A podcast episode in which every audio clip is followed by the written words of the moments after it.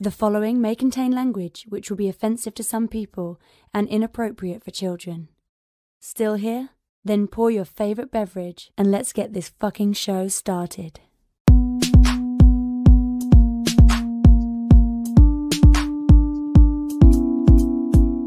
Fantastic Forum, assemble!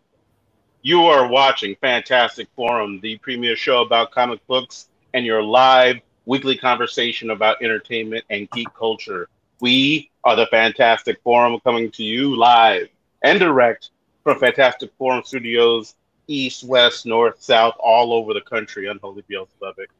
Uh, hope you're having a wonderful morning, afternoon, evening, or night, as the case may be, depending on where you are in the world. And if you're not, you stick with us. We'll have to take it up a notch. You have the usual suspects in the building. First, he is our riddle inside of an enigma trapped in Chinese finger cuffs. You don't know him. You love him anyway. He's our silent assassin, Jay. Hey, what's up? Next, he's the backbone, the pillar, the strength of Fantastic Forum, our nigh invulnerable brawler and resident strongman, Moses Magnum. L'chaim. Indeed. As for myself, my name is Lawrence Young. They call me Mayor Young. Welcome to Fantastic Forum. Uh, shout out to Oz. He's not here right now, and I think he's supposed to be. I think he, I think he will be. But you know, here's hoping. But if not, you know, shout out to him. He's our intrepid senior reporter. He's next in line for Cal. He's probably So watching Resident- the trailer for Morbius. That's what's happening. That that that sounds like Oz's mo. Late for the show to watch Sony Marvel stuff. Yeah. Anyway, uh, speaking of which, we got a great show for you today. We're going to be talking to you all about three uh, three different comics. We're going to be talking to you all about the All Nighter. We're going to be talking to you all about. Uh oh, wait, wait, no, I got it, I got it. The uh, right, right. No, I got it, I got it. We're gonna like I don't. All of a sudden, All Nighter is like all that that comes is it coming to mind, but it's a, we're gonna be talking about we Look have demons, huh? Yes. Okay. We're gonna be talking about we have demons, and we're also gonna be talking about Night of the Ghoul, all of which are Comixology originals. And as you can tell by the titles, probably, uh, well, maybe not by All Nighter, but by the rest of them, they're they're all uh, a little bit on on the or in in the realms, I guess I should say, of the eerier side of things little little bit darker. So uh, you know, we got all that for you, as, and of course the latest in comic book news and whatever else you all want to talk about. So feel free to let us know. Uh, we're gonna go ahead and I guess now's as good a time as any you how it is you can get down with Fantastic Forum. Am I right? Am I Want to get right? in on the action? Call Fantastic Forum on Skype and join the fun. Too shy to call in? That's okay. You can join the Discord chat room available at Fantastic Forum. Dot live. Join the Party. You know you want to. Indeed. Thank you, intern, for all your stalwart work. Uh, Oz is in the building. What up, Oz? Hey, I'm having issues, so I might be like jumping in and out. Okay. It's, well, we're it's just so happy. weird because Larry had issues. I did. And it's not like Mercury is in retrograde or anything. So it's the, these are the problems we were having three weeks ago, not now. Well, how, what's Venus doing? Venus is, I don't know. Who cares? Oh, you don't want At, to at be home, Venus? counting her money. You don't want to be my fire, my desire. Oh, jeez. Anywho, um, hi, hi, What's up, Fantastic Forum? What do you think of the new trailer for Morbius? Do you think this will be better than Venom? Listen, I I don't feel like Tiger Claw meant that to be a loaded question, but that sounds like a loaded question. Am I wrong in that? Well, Uh, you guys hated Venom, so obviously you guys think anything will be better, right? You know, Now, I when you thought, say you guys, did you like Venom? uh, Oz, did you actually be like, yeah, it was good? I don't remember you saying that. I liked it. Yeah, did you? Yeah, I mean, it wasn't like Academy Award winning. It had its issues. I can, no shit. can admit that. It look, Suicide Squad. The the first Suicide Squad was the Academy Award winning movie. So let's not let's not act like that's a joke. Um, no, I I, I enjoyed it. I mean, it wasn't it wasn't great, but it was a good time. You know. Question mark. Got it right, right. It's not Uh, something I that actually- I'm in a hurry to see again. Gotcha. I actually didn't watch. Uh, I didn't. I didn't watch the Morbius trailer yet. I didn't. Have either. you all watched it? Oh I- I no, can- you haven't either. Yeah, it, the thing I don't care about it. You know, like it's not. Yeah. It's just to me, it's just like Venom. There's no Spider Man in it. There's no, it has nothing to do with Spider Man. Now they're shoehorning shit in, but there's not that relationship, that sense of responsibility, that tragic hero that Morbius is because of his relationship to Spider Man. you know, Yeah. that's really the only thing that gives them any kind of uh sense of you know I don't want to feed on people. Like I want to do, you know, Mhm. maybe something that can help with using what I have, even though I hate who I am and I hate everything Mhm. about myself. It, it's a very it's a very strange thing because it's like it would be very easy to make like whether you're talking about a Venom or a Morbius movie, you could make these movies with these characters without Spider-Man in it while still acknowledging Spider-Man's existence. Like that that can happen.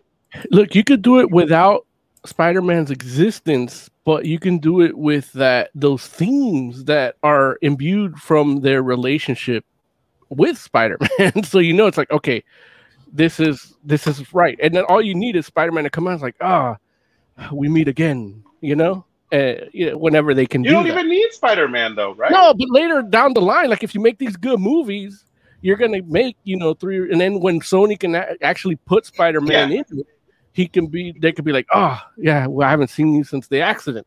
Yeah, Yeah, no, no. That that I agree with. That I agree with. yeah. I think it's kind of telling that the first news stories I saw after the trailer was released was the the fact that they mentioned Venom twice. And as I'm seeing in chat, I mean, it, Tyreek talking about everything about the trailer except for Morbius. Everything he's saying in the trailer relates it to something that's not the movie. Yeah. It's all for the Jay, Easter eggs. man. It's all for the Easter eggs. Jay, did you watch it? No. Um, well, I don't think so. Maybe. Like, Joe, I feel need like- you just stop right here. How Joe, do you don't know if you watched the trailer or not. Look, I you you're not- stifling Joe's creative process, man. this is the goal. I'm This could be sorry. the title- But It could be I the title went- of the episode. I went to see Antlers on Friday. Why aren't we reviewing that? You know, like, who's stifling Joe's creative process now? see, see, see Look. what happens when you let Jay have free reign. I, I We're went at to, Antlers now. We're at I went- Antlers review. I went to Play the see Ant- music. I, I went to see Antlers Friday, and if the Morbius trailer that you guys are talking about is the one that played in front of Antlers, then I saw it. Oh, okay. If that was Well, the old trailer, then I have not seen it. I, I would assume, and I don't know this for fact, but I would assume that the trailer you saw on Friday is probably the trailer that Tiger Claw's referring to today. Okay, then I did see it. Yes, when I saw What- Antlers, I saw it. What did you think? Of Antlers? Oh man, it was great. Oh, you son of a bitch! Son of a bitch! creative process. Right, exactly. That's the title. Antlers why don't let and Comic That's why. That's why I don't have let Jay have free reign. This is why, right here. Look, speaking of Jay Free reign, man, uh, like he's he's he's having a good time with Chucky, man. God damn, man. I I woke up early this morning, like uncontrollably early, like one or two o'clock, and I couldn't get back to sleep. So I threw on Chucky, and man, I, I had such a good time watching it. Like, it is such a good show. It's it's so much fun, Um, Wow. in this current episode, uh, basically Jake has sent Chucky to kill. Um, shit, I can't think of the girl's name, but uh, he sent he sent them on a mission to kill her, and he ended up killing someone unrelated and burning the house down. And so now Jake is kind of like in the middle of having second thoughts, and uh, he actually ends up working with the girl to try and stop Chucky, and he finally calls her out for being a bitch because she's got this like attitude like she's the victim. Like uh, if he was having a hard time, he should have just told her, like she would have backed off or something. And he's like, no, like I, I wanted to kill you because you're a terrible person and you deserve it. And you know, they kind of work it out and they're all uh, basically, yeah, they're teaming up. The podcaster has kind of been looking, like researching Charles Lee Ray, and he independently figured out that he was in the doll. And so now those three are working together to try and stop Chucky, who just killed a policeman in the, in the hospital. So it's man, it is man, so good, so much fun. And Great. I can't wait to see your guys' review video of uh the second episode. this is it. Like we're doing a weekly uh, Chucky recap, Joe, and whoever decides to watch it.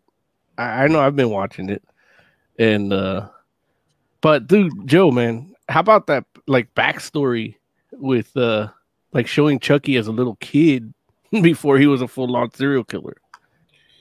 You know, for the most part, I'm not into that, but I think it works. Like, um, we did get a name drop in the current episode of uh so we see how he met his partner in crime, his getaway driver. Okay. Uh, they were in the same boys' home together. And so it's interesting. I mean, for what it is, like, I only saw until he killed his own mom, and I thought that was brilliant. yeah, like- that was good. Up until that point, like if that's all we got as him, like origin of Chucky, like I'd be happy. But if we, you say we're getting more, I'm not current on the newest episode, but yeah, we're getting more, huh? Yeah. Basically, you know, after his parents were dead, he, uh, he ended up in a like a, a boys' home, and so he continues his being a little psycho uh, during that time, and you know, I don't. It's not that I dislike it. It's just part of me feels like we don't need to know someone's origin Mm-hmm. and so this is pushing against that and it's not a bad thing it's just i don't always need a reason like some people can just be psychotic and sociopathic killers but i, I feel for what it is it's not done poorly and it is actually kind of interesting um It's not even like a B plot. It's really just a little vignettes throughout, peppered throughout each episode. At least the first. Right. Yeah. Yeah, that's how it is in this one. But yeah, like it- it's good, really good. Um oh, another thing that happened is there's a conflict between Jake's uncle and aunt and the mayor and her husband uh because uh I don't know if you were yeah, I think it was the episode you saw where the daughter dresses up like Jake's dad Yeah. uh, for Halloween, like dresses up as him being electrocuted. Well, the teacher saw that video and invited both sets of parents. And, uh, you know, at first the mayor is like, you know, my child didn't do anything. She's she's the one getting bullied. And then they show the video, and dude is looking like dude starts looking at the mayor like, you let her dress up as my brother? Like, why would you do that? And so like he's uh, like about to go off on them, like physically, but they kind of get between it at first. But right now they got a bunch uh, stuff going on with those two uh, sides, so that is also interesting. Yeah, uh, it's it's shaping up to be a really, really cool character driven show because it's not just about these you know they have the kill of the week you know where they kill like just a cool kill and then some you know fodder kill and then the story. But it, it like if you edit out that those weekly kills like it's really just a character driven show. And these character dynamics and the progression into what's ultimately their fate. Right. I, I really you got the little romance going on, yeah. Or the budding romance between Jake and can't remember my boy's name, the podcaster. yeah. But you got something going on. he's a podcaster too but yeah, it's pretty adorable. You know, kids falling in love. But Um, yeah, it yeah, it, it's good. Um, I'm so glad. Like, I don't think I would have even known the show existed if you hadn't brought it up for review. yeah So thank you for that. Oh, look, you're, you're, you're welcome. I was Fan- forced to fan- watch it uh, at Universal Studios on the little Uh, Fantastic Forum changing lives yet again, enriching lives. enriching lives.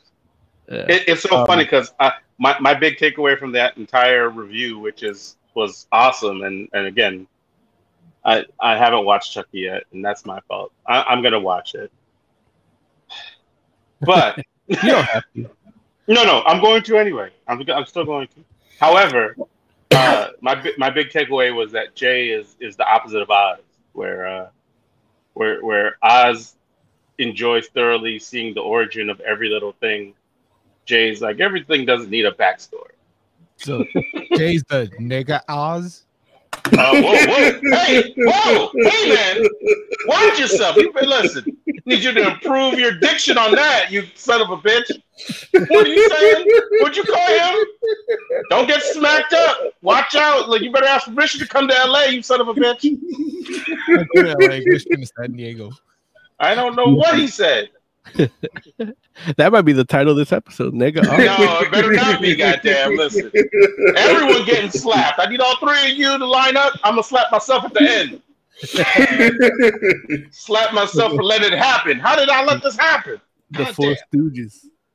I feel I feel like friggin' Oprah when she had that KKK dude on. Like, damn it!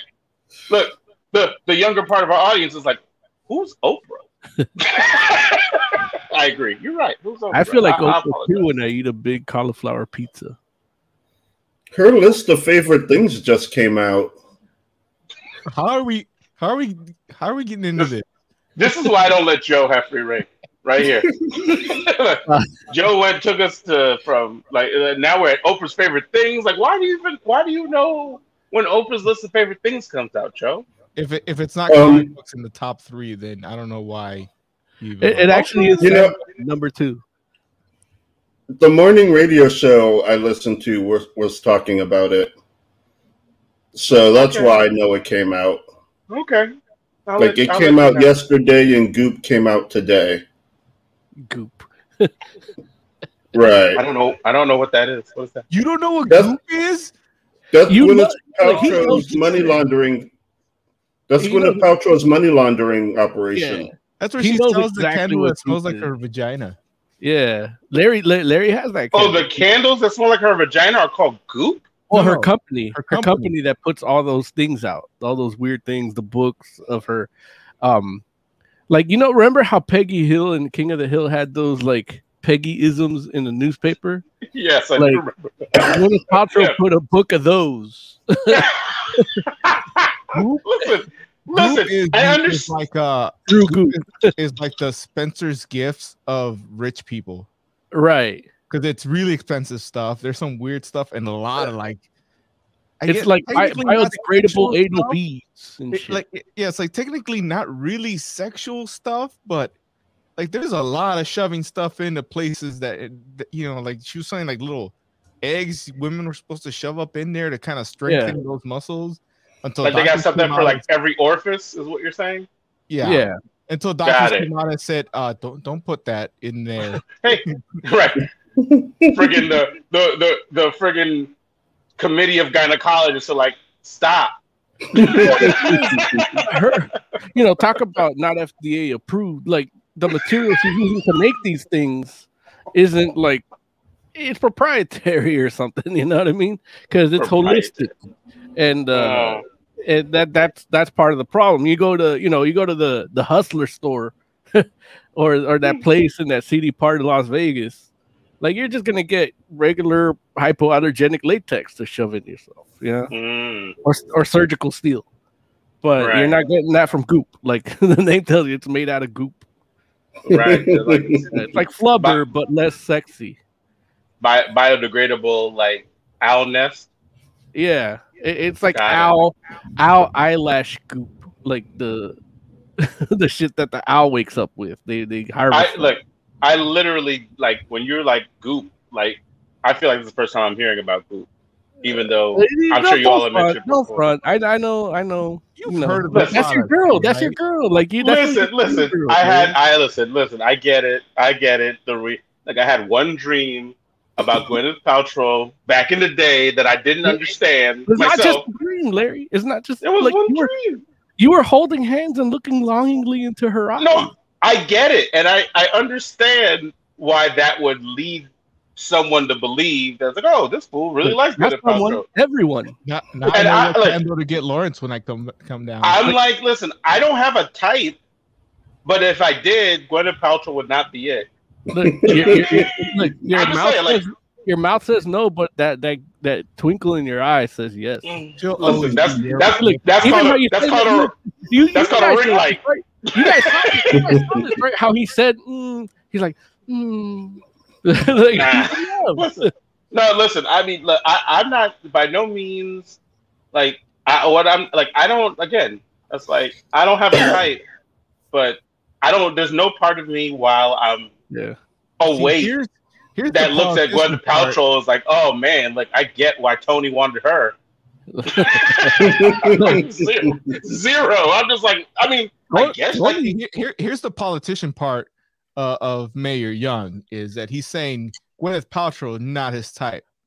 Pepper Potts, however, no, no. That's what I'm saying. That's like, there's nothing, like no part of it at all. Like, I'm not even rescue. Not even when she's wearing the armor, am I like, oh, she's hot in the armor? No, she's not hot in the armor even. In fact, she might be less attractive in the armor. Let me get you two of those candles. Here, I'm Like, ordering them right now. Hold on. Pepper Potts in the comics is fine, but Gwyneth Paltrow is like, you know, she's all like, look, I'm not saying like the character I like. I'm just saying I don't look at her and think of her as an attractive individual. I'm not attracted to her, and that's okay. Like I don't, I don't need to be attracted to her.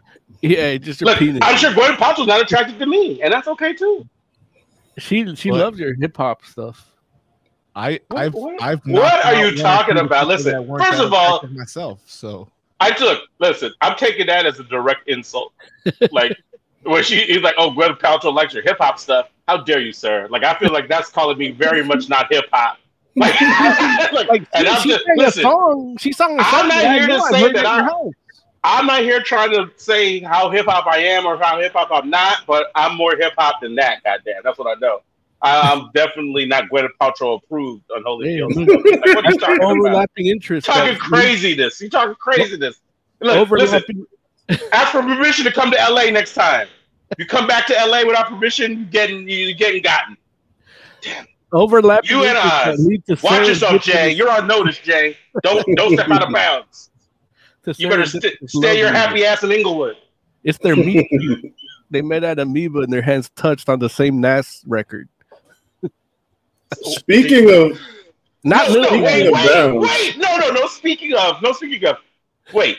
Are we just gonna mess around and pretend that Moses didn't say Nas? Nas? Yeah, that's how she says it. Okay, let's just go. I'm done. I'm done. Can we talk about comics now? Ugh. I thought What are we talking were about talking next? Pepper No. Potts. I, I actually thought of you this weekend, Larry, because I went to a cocktail soiree at a haunted mansion. Why would you think of me? That you should not be thinking of me in that you would have shit your pants at the moment they made you sign the waiver. I'm just saying, cocktail soiree sounds like me. Yeah, when you, but once you get to at haunted mansion, I should be out of that. I I'm not going to any like. I might not even go to a, a cocktail soiree at an unhaunted mansion, depending on whose mansion it is. I'm just saying, like you know, yeah, that's the, the Man. is it? That's the game. Like they're hunting humans. right? see, I'm just saying, like I'm hip to that. You wouldn't like- go to a cocktail soiree where somebody like ends up dead and you have to solve the mystery. Would are they fake dead or real dead? Does it matter? That's part It of the mystery. absolutely matters. 100. percent 100. percent That's part of the 100%. mystery. So No, it's is not part of, part of the mystery. That's good, Moses. That's very funny. It's part of the mystery. You gotta Well, this figure out if they're real dead or fake dead. You're like, damn it, this is this blood feels very bloody.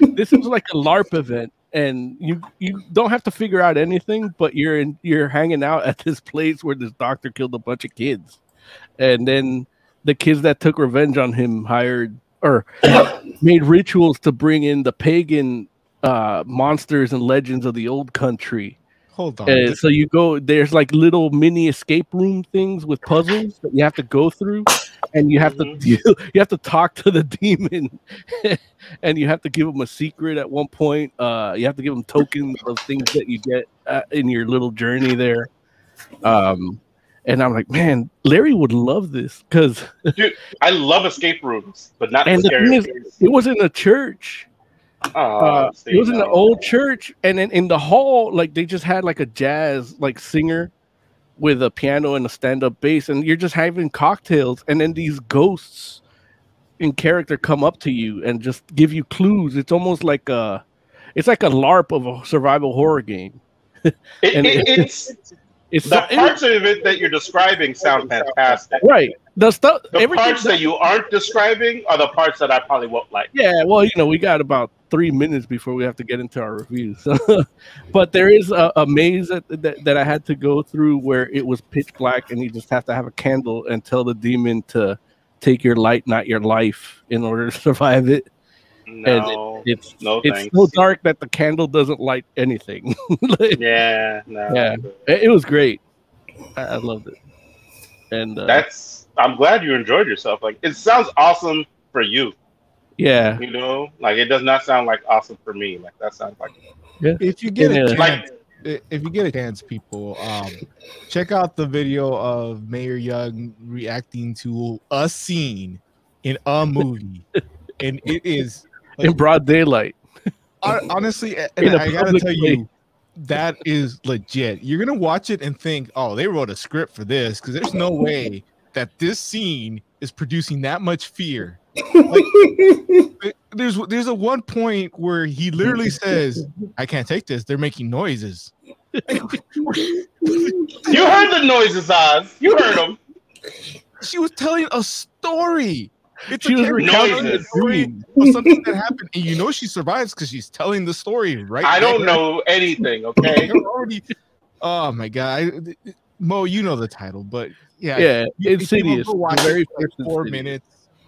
Go watch. Uh, the, the title is actually called Voluntary Torture. That's Larry's segment on our channel where he watches horror movies. So there's one of him watching Larry, there's one of him watching uh, the trailer for Hereditary, and then Insidious. And there's, you know, he still hasn't watched the other Lily, but he's supposed to. And he's going to watch many more things because, Well, yeah. you gotta take him on like one of these soirees of yours with like a, a GoPro. Yeah, we'll yeah. They, they, look, eh, here's the thing. The scariest part, I got like 45 seconds before we go into our reviews, but the scariest part of that whole squ- soiree, because I, I was actually scared, but the real scariest part was their laxical COVID uh precautions. that was really it. like they just signed, made you sign a waiver that says hey, you're gonna get COVID, you can't sue us. Yeah. That But is that's what Black lackadaisical. Panther's I agree. Yeah. Tiger Claw says having Larry watching that was insidious in itself. Amen. Yeah. Thank you, Tiger Also- Claw. I, I did feel guilty um because I don't want to put Larry through these things. So I that's why I picked scenes or or trailers because it, it- you know it, it's not you know I, I don't want to torture Larry, but we need it for the views and I- likes. So I- make sure you I, like. I, will it. give both credit. It was like what I thought was going to happen was way worse than what actually happened, and so I appreciate that. However, it doesn't help me in the moment. In the moment, I'm just like, this is the worst thing that's ever happened to me. I was there with him, and I made sure he's like, In daylight. Yeah. in the dark room. Listen, you don't want to see me try to do this at night. I'll mess around like You you'll, can't you'll, even go- you'll feel. What you say? "No, no, go ahead." I was gonna say Oz will feel himself being spooned, and he'll be like, "What is that?" and then when he sees me, he's gonna be mad. And like, I can't sleep. Well, look, when we go to San Diego, I'm here. gonna- we're gonna film one of these while you're in San Diego, Larry. Oh, Like, It's then it's my gonna film a birthday. It's my exactly. birthday. So we're gonna make you watch Birthday Death Day. I, Is that the what? sequel or is that the first one? I don't even know what Or I- he's talking I've never seen any of them, but I, any of I'm gonna make him watch a scene of that. I'm I, sure I he'll think just it's actually Uh, called Happy Death Day. hep whatever. And she gets killed on her birthday. birthday death day. Look, that's the that's That the one's actually pretty version. good.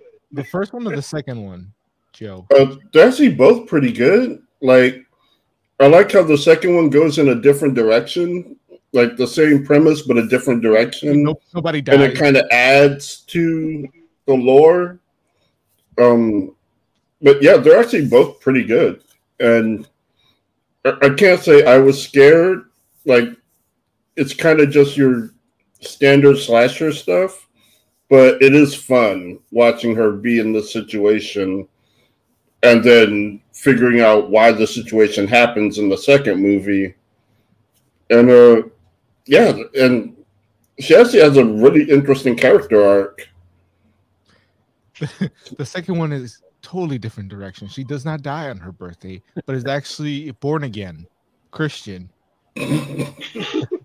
Well, that's when you get baptized. They say you die to the world, then you get born to Jesus.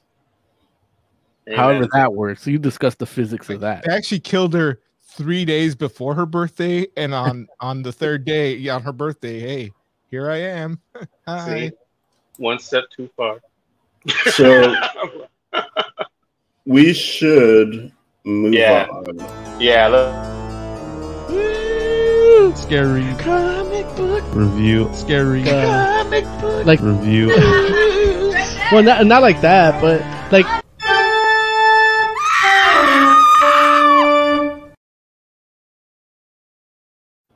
Keep it moving. Jay ain't got time for your nonsense. such a it's such a good bumper. Thank you, Moses. so though- what, what do you guys want to do first?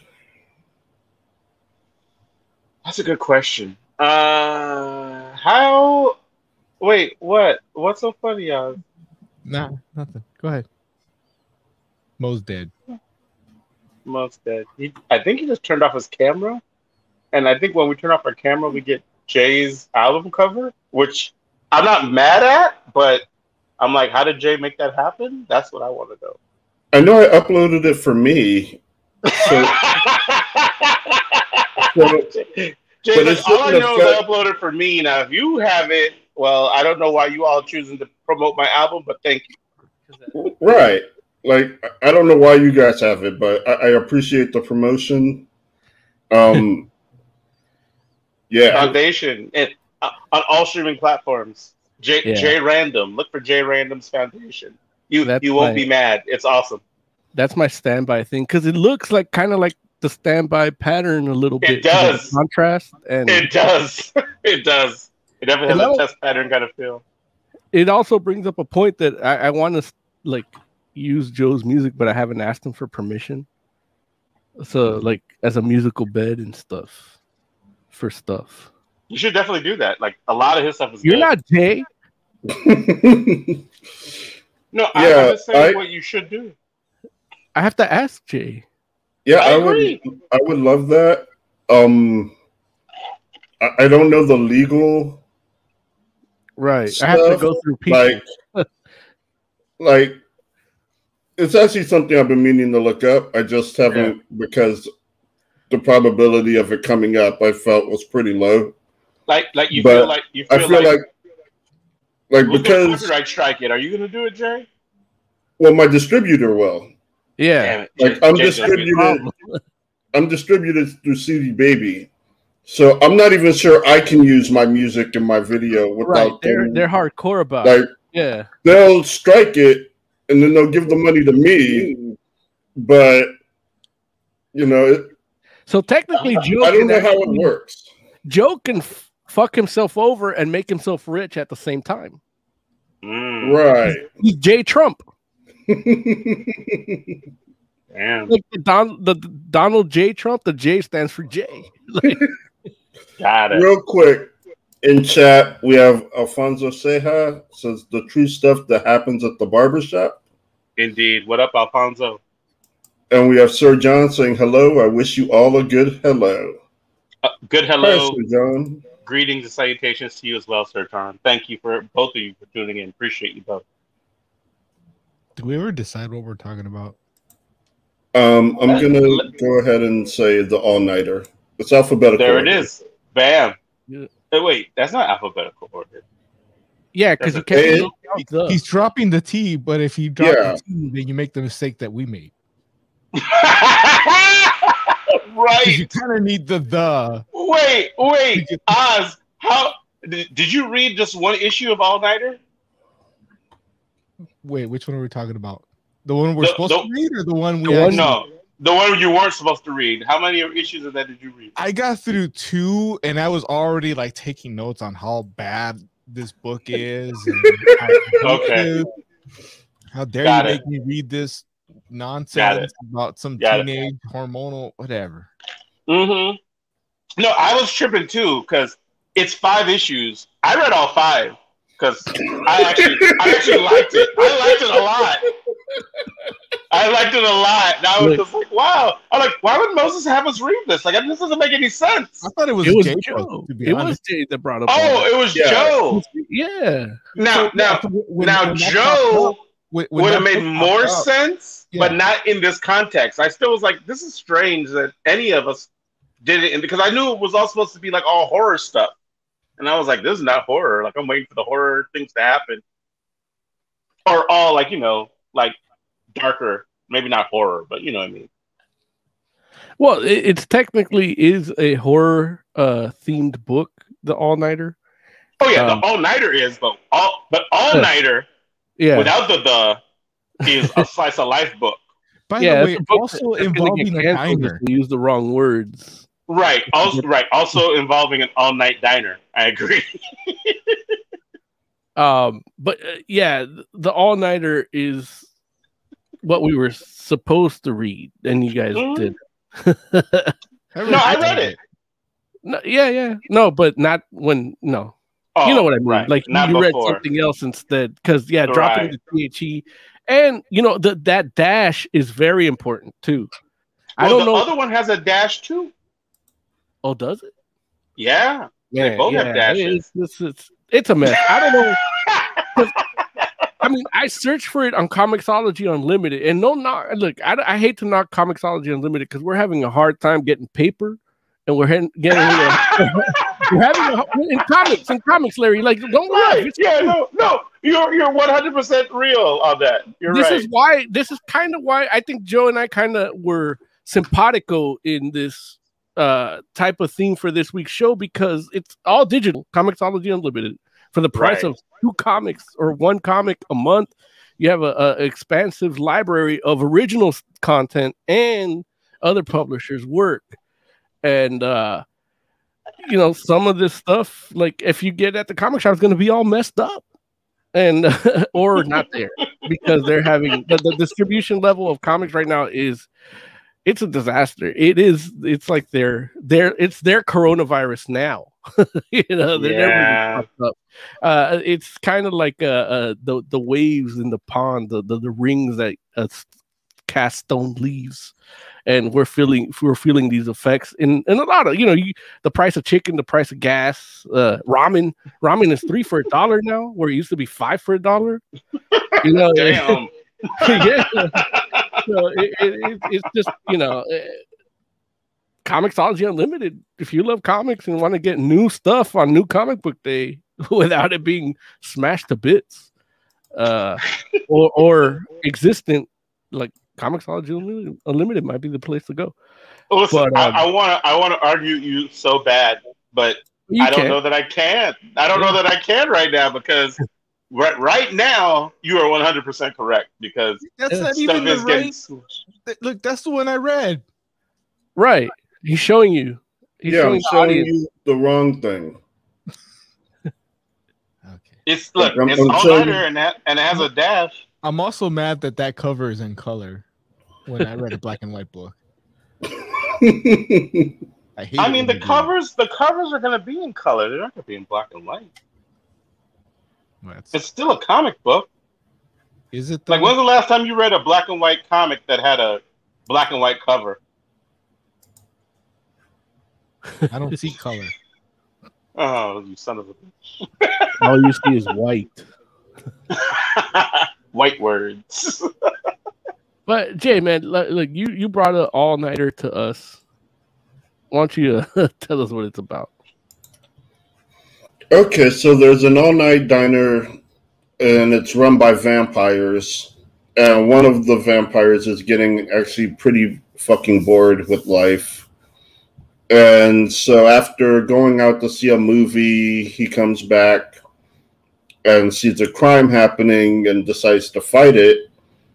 And he figures I can do that. I can, you know, be a superhero. Um and so him and one of the other vampires, uh, they kind of go out as a team, a superhero team, beating up bad guys, and it brings notice. It catches the attention of Doctor Frankenstein, and we find out that the reason he exists is because Mary Shelley wrote a book about him. And they're worried that the same might happen with superheroes if these two keep going on and you know being superheroes. And so the i forgot what the dark council is called in this one but they're worried they might come down on them and uh, cause trouble for everyone uh, if they don't stop Now, now, Jake, can I just let me ask the question real quick here, because dude is not Doctor Frankenstein, right? He, he's Frankenstein's monster, right? no he's dr frankenstein Why is he a giant? I, I, I don't know why Stylistic choice, poetic license. So I'm supposed to believe that, despite the fact that the dude is like eight feet tall, he's supposed to be Doctor Frankenstein and not Frankenstein's monster. right Uh, no, Joe, I'm not gonna. do that. that's that's Frankenstein, Jay. It's Frankenstein's monster. Like the chick even says Frankenstein's monster in the book. Right. He he says he's doc, he says he's Dr. Frankenstein and they say you mean Frankenstein's monster and he says believe what you want. No, he doesn't say Oh, I'm means- Doctor. He says he says I'm Frankenstein. He- He's he's Frankenstein's monster. He just went on and got a PhD. Or honorary. Honorary doctorate. No, Right, the, like the brain they he- used was the doctor. what he says is these guys don't have to call me by that other name. They can just call me Frankenstein. I'm Frankenstein. And what she says is, "N- you mean Frankenstein's monster, right? Um, like I don't that's not the way I remember it. but I've been wrong before. Okay. I'm just saying he's he's a literally a giant dude. Like I'm not saying that you can't be tall and smart because Lord knows that can happen. But he definitely comes across more like Frankenstein's monster than than Frankenstein, like than Doctor Frankenstein. Okay. So I don't know. Either way, I what I will say is this is like what I was expecting from this book after I realized what was the right book I was supposed to be reading was a book about a vampire pretending to be a superhero or or choosing to be a superhero because you know they could like go out and do vampire things. And just in the two issues that I read, I was like, man, this book in just the two issues became like they did a lot of world building in those two issues. And like that literally like a vampire that chooses to become a superhero. Like I guess you can be like, okay, well that's the hook, I guess. But even then it's like it doesn't even it, it, it feels like such a small part of what's happening in the actual story that it's kind of like it's almost like a bait and switch in a good way because Right. like you're still going to get that but the book is so much more than that concept It's almost like um well, I compare it to like the iZombie. Mhm. Like it's a book about a zombie, a right zombie apocalypse, and a detective. But there's so much more there.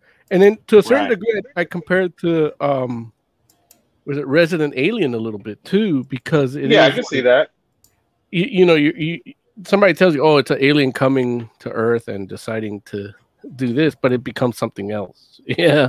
Hmm and uh it, on on a lower level it's it's kind of like resident alien but yeah i zombie i think would be the better right. comparison. I agree.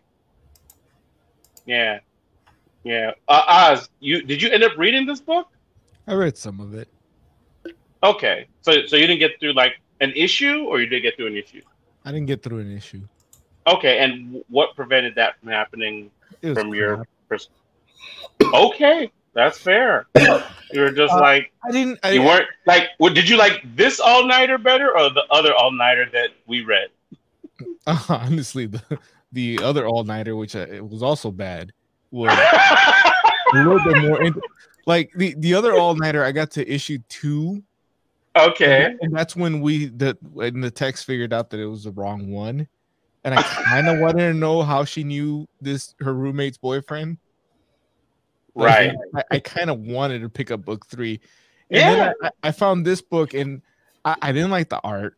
Like the, it's just it, it's uh basic and the colors seemed off certain times. Uh story wise, I I couldn't get into it. I was like they immediately I, I was immediately out when Homegirl was talking about how their coffee maker was broken, so they can't make coffee, but she can make an espresso. I'm like sitting there, like, bitch, add more water. You got coffee, done. yeah Like, so i, I was annoyed at that too it's little things like that that just bug me. I'm not even. I, I haven't even worked at a coffee shop. Like, I can understand why Mo gets pissed off. yeah he, he actually like did that for a living. I never Like, have. i was actually this- happy that she called she called them out on calling it espresso because i'm like yeah slap that motherfucker and then it's like oh it's broken it's like yeah just add hot water it's an americano like what's wrong with that everybody loves an americano put a, a, a dash of vanilla in it and some half and half phew, they won't know the difference And the dude is saying, "Look, I just want coffee. Give him that. He'll drink it and like it." He's and it's a fine. diner it's not like he wants you know a robusto uh sumatra blend or some shit you know robusto. I don't know what that means at all. Arabica's the bean you need. yeah but that's what i'm saying like he don't know the difference between a robusto and a, a arabica Yeah, I just I just couldn't get into it. Um, I I guess I can go back and try to read it. Maybe once the superhero stuff happens, I'll I'll get more into it. But just those first few pages, it's like it's a little torturous. There's a lot of words. Damn. That's that's Damn. gonna be the theme for for my reviews. Spoiler alert. There's a lot of words that you guys threw at me. They're books. Uh, that, that they're comic books. I mean, they're pictures with them at least. But Look, one of the books, I there's more words than pictures. Like the words just covered the whole picture. We'll get to that. Uh, Sir John in, in YouTube chat says half and half in coffee, yucks. And uh, yeah, he I- also said he also said, "Come on, Mayor. The most popular comic is about a pirate who can stretch his dick the longest. Why aren't we reviewing that? that's One Piece. We You guys about. would hate it. Oh, I hate One Piece. Yeah. I, I I've never I've never watched a full episode of, of One Piece. But yeah, every every time I try it, it I don't like it. Is One Piece really about the dude's dick? Because every episode I haven't seen, I there's no dick. No, his whole body can stretch. So I was just like, if if I saw his dick stretch, then I would be in.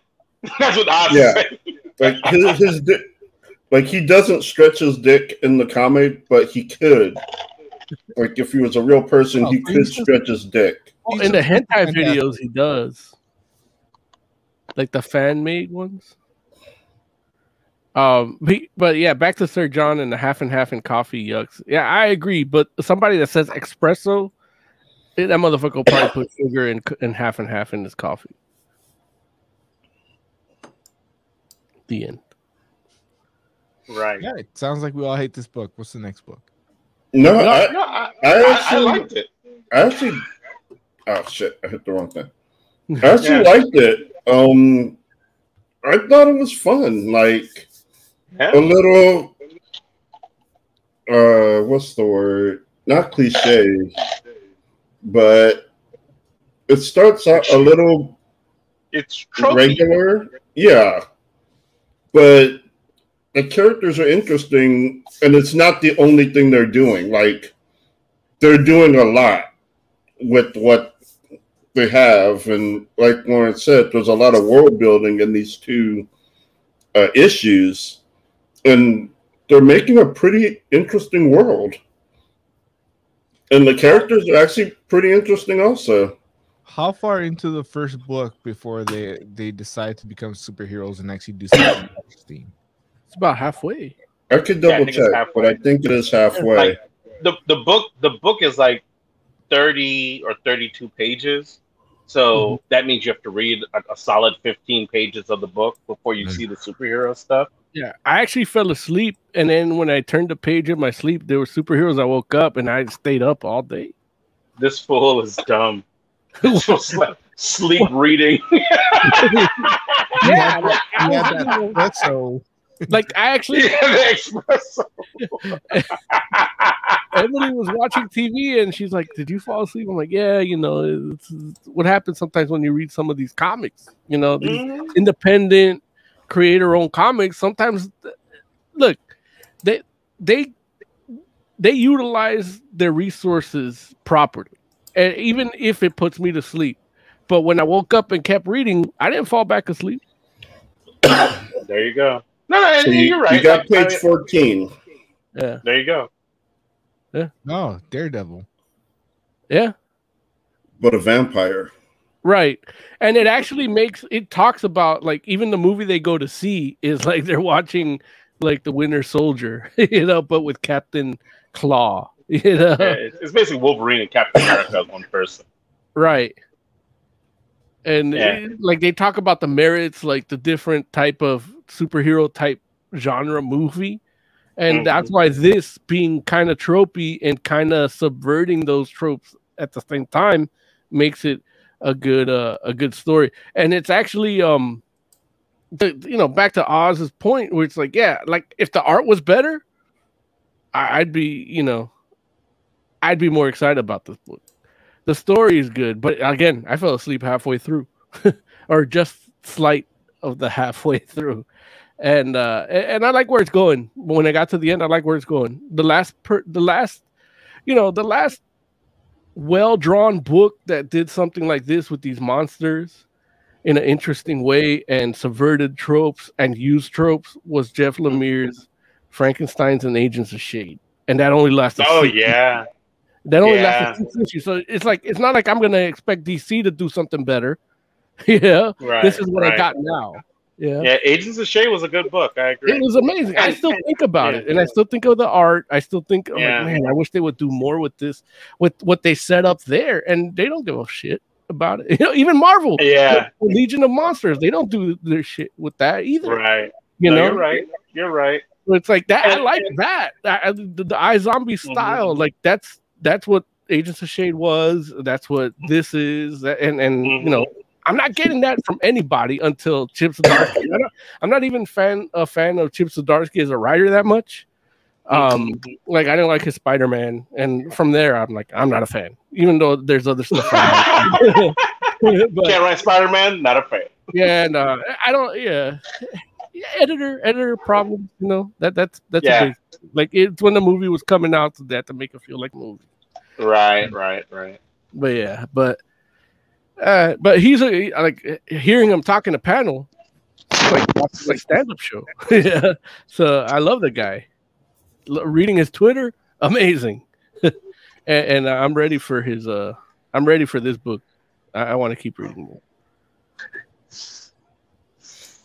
Cool. Hey, what did you think of the art, man? Average. Yeah. Like, yeah, pretty average. Like, not great, but not bad. Yeah, Um, I- I enjoyed this style. Um, it, it's not, it wasn't as consistent as I like it, but like I do like Haspiel. Like I, it's the or some of the the Vertigo stuff kind of look like that, and and I'm okay with it. Uh, but I cut you off, Jay. I was gonna say it's kind of funny. Like you talk about art. One of the books we're reviewing today, like from the first page, it like it made my heart light. How how amazing the art was. but uh Let me guess, it was Night of the Ghoul. no. Oh man, it's it's, it's Yeah. cool, yeah. Yeah, I know, I know. I'm so mad because I took a bunch of screen captures of that book to like, because I, I look. We'll get to that. right. We'll Right. get to it. We'll get yeah, to it. But yeah, it the art was fine. It, it didn't seem too bad. Um, I like the vampires. yeah. I mean, a better costume would have been cool, but he was working with what he had. Yeah, Like story wise, it made more sense. It's part of the Like- charm, right? and that that's kind of what I like too. Where it's like, like even it made me realize that when I read Kick Ass, it's like that that was too like streamlined. Mhm. That was too iconic. Mhm. Like the fact that it's Mhm. not iconic is is part of the the it it, it, it grounds it. Right. And that, and that's the thing too, where you can see the costume and the like in this book where it like you can see the parts of it that are trying to be iconic. Like it doesn't quite get there, but that feels makes it feel more real. Like it's like if you made your own costume in real life and you didn't have like some sort of like multi millionaire person to like create the costume for you in secret because that's a thing right it's like yeah Or like, just you- a really good cosplay maker. Yeah. well but here's the thing though still somebody that is like who who's gonna keep your secret like that you know what i'm saying it's like you have to have like it literally like your best friend has to be like a ma- like a master like cosplayer person because if it's not your best friend they're gonna tell somebody Oh, you treat her like a whore. You pay her to shut the fuck up. No, what are you talking about? Like people will take your money and talk. That is what That's real life. That's listen. Like you, you never heard of Stormy Daniels? no, but she was trying to save our democracy. She's a hero. oh yeah, okay, whatever. You're right. She's an American hero. Look, but anyway, look, hey, she I will say me this. for mushrooms on my pizza now. I will say this. So Emily's happy Uh, about that. She don't like mushrooms on pizza. I, I personally like the art better, I think, than than all the rest of you. Um, it, and if I'm not mistaken, I think it was like, is it Loo? I think it was Loo that that was the artist on this, or I, I'm not I'm not 100 percent certain on that though. Because I know it's like I, I feel like it's Chip Zdarsky and maybe Loo that did the art, and then It's two dudes that did the art. well, but it's it's one one one of the dudes is the artist and one's the colorist, right? Is that what it is? Like Allende or something It's like that. Jason Loo is the artist, and Paris Alleyne is the colorist. Aline? Okay, that's fair. Let's go with that. It's We- we A measured- L L E Y N E. Okay. If we messed your name up, we apologize because I'm sure we did. If it wasn't me, it was Jay. but either way, We invite like- you to come on the show and tell us how to pronounce it. indeed, Or 100%. just test us out. Or Well, if you want some drawing tips, I'm available. Oh, see, see, we Yeah, were cool right until that point. Now, now they're offended because of Oz. I can't. We've help seen Oz's art. But but what I'm saying is, I do feel like the, the art, like, and don't get me wrong, I I, I understand what, what the criticisms that you all put forth. Oz's best art not- is the one he buys from Brazil. I'm I'm not saying that the criticisms are unfounded because I don't think that that's the case. At the same time, I do feel like there's a tone that's struck in, in this story, and I feel like the art services that tone in a in a in a real way. And not only that, but I also feel that um like the characters, like the character art, um, especially when you talk about things like facial expressions and whatnot, is really good. Like when you talk about these four vampires, like a lot of their personality shows through in the art. Um, and, and you know, part of it also comes through in the dialogue, but it's one of these things where you have these four vampires that are living together and they've been in this situation for a certain amount of time. And I feel like there's a lot of information you get from the way that their sentences are constructed and the interactions they have with each other, along with the expressions that the people do and don't have. And so I think that that's why I kind of want to emphasize that, you know, the art is is it might be a bit better than we're giving it credit for, only because, yeah, like I, by no means like it's not flashy comic book art. Um, but at the same time, it like I think it kind of goes to what you were saying, Mo, where you were like, it kind of has like a little bit of that vertigo kind of DNA inside of it Yeah. and I feel like it it's it's telling a story with the art in a way that's subtle, and it's like it's you know- very uh, it's very utilitarian, yeah, but it's also expressive. And right, no, right. It's, it's comic- like economy, economy of the panel. you can see like okay they did this because of, uh, of deadline and they did this to convey this part of the story and, and- and there's comics we've reviewed where you can't tell which is what you know it's either You're right. so you're right. uh, the fact that the- you know uh, you're getting this from something that you can get uh whether you pay for it or not i, I think it is is a testament and you know I, some parts I wish were consistent like the main dudes the or the more adult looking guy's forehead changes every other page in terms of how how big it is um that is an inconsistency that i don't like but i know it's him and i know that like the re- Yeah. the architecture in that panel looks good like the the perspective between the window and how far he's from it or how, how far he's from the the wall behind them like looks good Yeah. even though his forehead doesn't yeah Yeah, see, and but that's the thing too, where it's one of those things where it's like you have the uh like you're talking about like basically the guys like the head chef of of the- Yeah. the all nighter, and it's like like there's a lot of expressions that you get from him because I feel like he's Mhm. the character that you have to infer the most about. right Like all all the other characters kind of tell you more about themselves, like more overtly.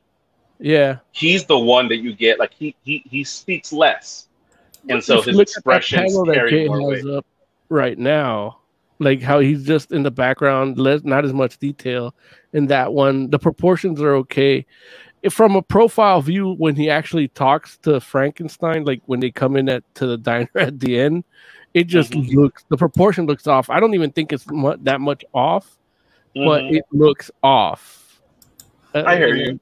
It's just it, it took me out of it, but again, Yeah. it's utilitarian. Like the story gets conveyed properly through the art, and Yeah. it's not a failure. Like it's not like just bad art. Yeah. No, no, no. I don't. I don't think so either. And yeah, like, look, just on the two panels that we just saw, like, you're right. Like that person there almost looks like a different person than the person we were Right. looking at previously. So I can see where you're coming from with that. But the light, the way the light hits that bone structure looks Yeah. amazing. Like you can't see No, it that. looks great. Yeah. Well, but again, like that's that's that's a colorist, right? right. Uh, yeah, know, yeah. But yeah, that's part of the whole book. Yeah. Yeah, yeah. But it's it's really interesting because, like I said, like in those two issues, there's a lot of world building and there's a lot of questions that it for me, I was intrigued. I was like, wow, like I did not like honestly, a book about vampires running a di- a diner and one of them deciding to become a superhero, like a, or, or a mass vigilante, would have been enough for me.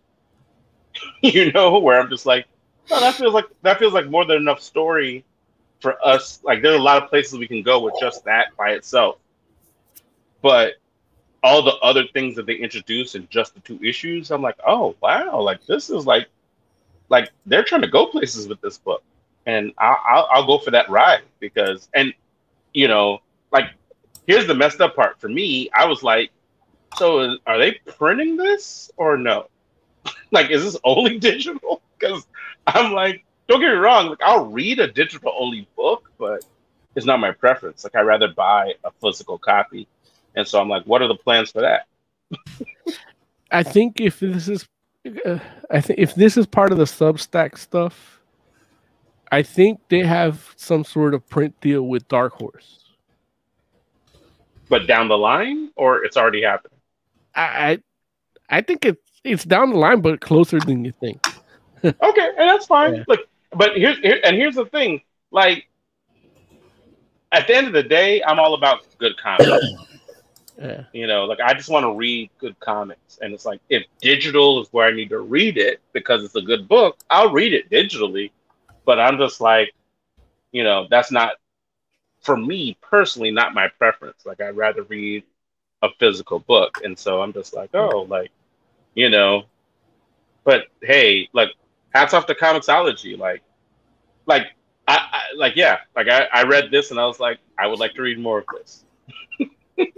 Especially considering where I'm like, I read a whole nother book that I thought was the book. and like I'm not mad at Oz because I like I'm sure that part of Oz's frustration was I had already read another book. Like if he had come to this first, he probably would have gotten through it. But you know, if you read two issues of a different book, Look, you might be like, eh. we all knew we were doing Comixology originals. So if you didn't see that logo on the cover, that's your fault. Uh, I mean, Mo, I, I Like you can't I hold that against the book. I'm not holding. I'm not saying he should have held held it against the book. Like, understand? I read as many issues of it as were available. I'm just saying, you know, Oz and I are different people. I'm not mad at Oz because you know I know Oz. Uh, I respect who Oz is as an individual. I'm mad at all. Okay, and that's The fair. thing that You do sucks- that. The thing that sucks is that it's not on Comixology, so I can't even Wait, read book- it. What do you mean the book's not on Comixology? That's where I read it. David No. Hahn's All Nighter, Oh no, no, that's not where I read that. I thought you were talking about the other. right? No, you guys have been talking about it so much. I'm a little interested to at least read like the first issue. Listen, Jay, I'm gonna tell you right now, Jay. I think you would love this book. like, like honestly, I feel like you'll really be into it. Right, but it's not Yeah, yeah, you're right. available digitally. No, So it's, it's like- it's not on Comixology. No. Uh, yeah, I don't, I don't understand why people don't want to make money. Like, I would, well, keep it. I would buy the book. Like, they would get money for it, and they wouldn't even have to lose money on printing paper. Like, it's Under, all I just a digital file. keep, keep in That's mind that, that this is. The, huh? well, go ahead, Mo. one of the things about Comixology is I don't know how good they are for the independent creator to make money as a platform. Um, so that's the only thing because I know even when Comixology Unlimited came out, like the the the stuff that was unlimited, like nobody got any kind of residuals or anything off of those things. It was just a deal done with publishers. Yeah, it was. There was a lot of criticism, and you know, I'm the type of guy that when shit like that happens, I don't want to support certain things. Mhm. But Amazon is just brilliant at like making me making it hard to cancel subscriptions. So right, right. I just kept it, and I just kept, you know, and you know what I do, Larry. Like I- I'll reboot like comics I'll buy from the shop, and when I don't get to, I'll just buy direct from the artist when I get Right, to right. convention. Absolutely. And in right. the last two years or so, it's been harder to do that. Of course. But I'll right. buy a shirt, I'll buy a print, like. Um, Right. But that's just me, and I advise you to do that if you can. Like, see how you can Right. fund the artist directly. But um, yeah, it, it- even like selling your like if you're an independent creator like on Image and you want your book on Comixology, like you might not be able to to get make all that much. Like you got to split. I don't know what the split is. I, I I would like to talk to an artist. If anybody out there wants to out. Look, we're, I'm praising Comixology this episode for its ability to give me comics. But if you want to talk shit of it as an artist or a creator, uh, hit, hit us up. Fantasticforum at gmail.com. Because I would, I would love And to I would like to. perspective I want to hear about too. I want to make sure, like, I'm enjoying this and my money's going somewhere. I want to know that some of it's going to you. And if David Hahn wants to put All Nighter on Comixology, I will give him like five bucks next time I see him to help compensate him. like, well, like oh. I give him like five bucks for each epi- issue I read. Like if I stop at one, No. I just give him five. But if I read the whole thing, I'll give him twenty five bucks. Now, now, in in fairness, we're talking about a book that was written like ten years ago. Like for all we know, David Hahn doesn't even make comic books anymore. Let's see. So, You can get it on so you're Amazon. saying? So say again, Alice. See, okay, because I, I found it on Amazon, and one of the But it's options not for buying digital. it- well, one of the options for buying it is Kindle and Comixology. right. You can. Oh, that that might be weird. One of the formats to buy all nighter, the the wrong all nighter. Oh, that's weird. Right. I, I I know that's that's what I'm saying. Like I was I was gonna look up like where you can buy the book, and that's Amazon right there, Kindle and Comixology. But you guys couldn't find it. It I think Lawrence might have messed you up. You don't put the dash. Well, But I went to is a David. dash in the title, right? No. I went to David Hahn's Oh. page, his creator page on Comixology, and it's I not there. It's an On- image I- book, you know. On Amazon, I went to uh All Nighter and it gave me like Urban Decay Foundation. Right. And Sanqueon Girl Soft Bras. Now, let's see. I'm gonna try a, a thing here, and it's gonna take a I little don't know bit. what that. I'll do it in the means. background. I think bra. if you go on the Image Comics app, which is powered by Comixology, you can get it. But that's an experiment we'll do here. Oh, oh, never mind. The Image Comics app is no longer available in the App Store.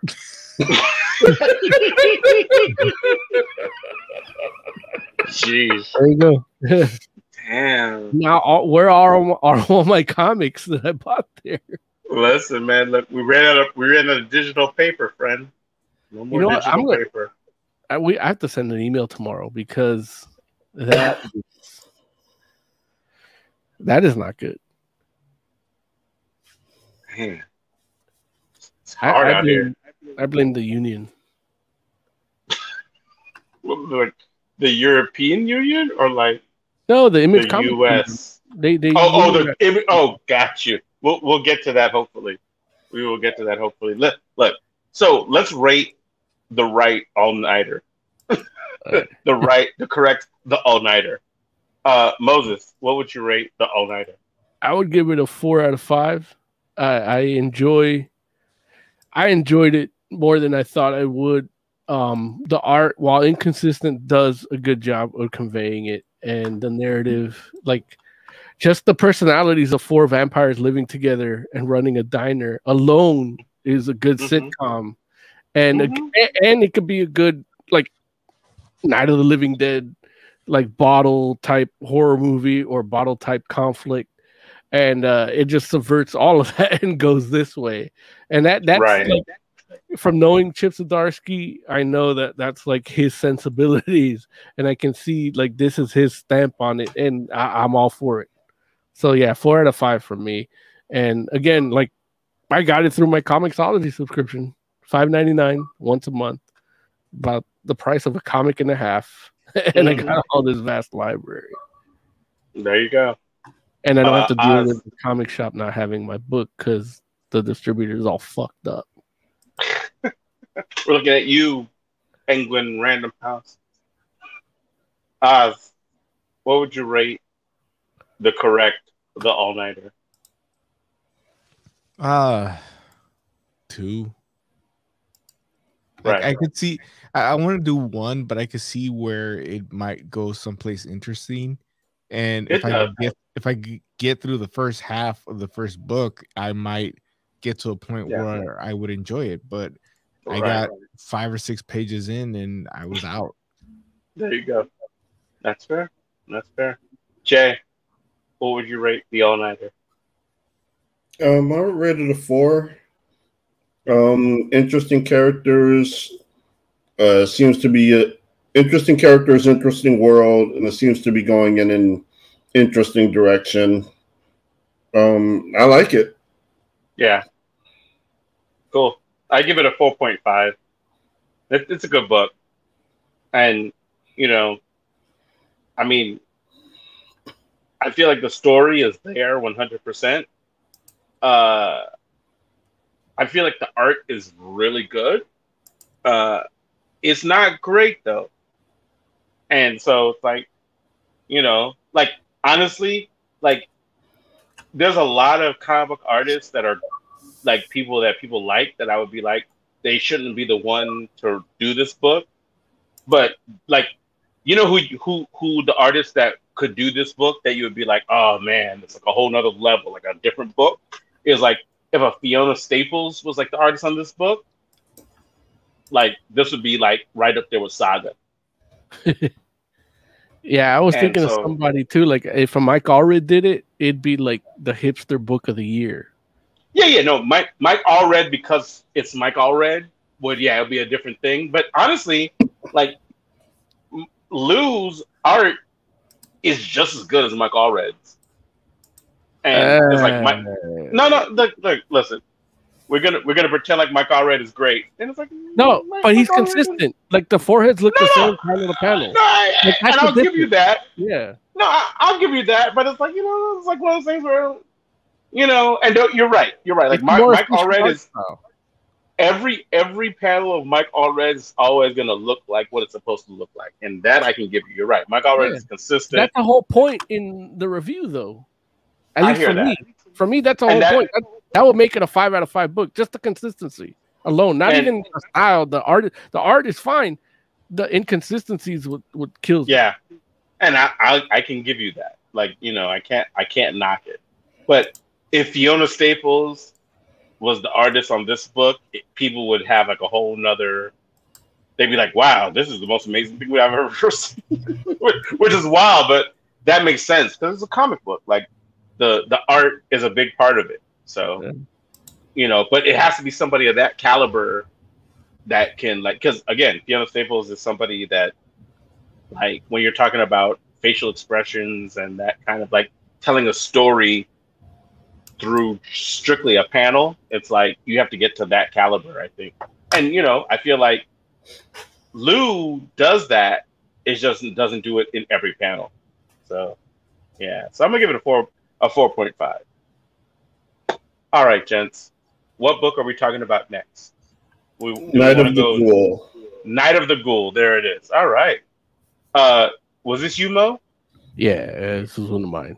All right. I'm a, a subscriber to Scott Snyder's Substack, and uh, he's taken a, a interesting approach to that subscriber based social network. It's like the OnlyFans for comic creators. Like just pay them for content, you know, and they'll they'll do the little, um, you know, they'll they'll tease you with what they can give you, and and Snyder does a he teaches you a writing class, but you know, throughout the class he says, "Oh, Night of the Ghoul, I'm gonna go through this script and tell you how to write a comic, comics writing 101." You know, and Mhm. uh, he'll do other stuff too, but he'll throw this in. He threw the other book we're talking about in. Uh, we have demons, and uh, it's a promotional tool more than anything that I paid seventy five dollars a year for. Um, but uh, I'm learning. I'm learning things. You know, one of the things I learned is that I, I'm a fucking idiot for thinking I could take a class now that I'm older.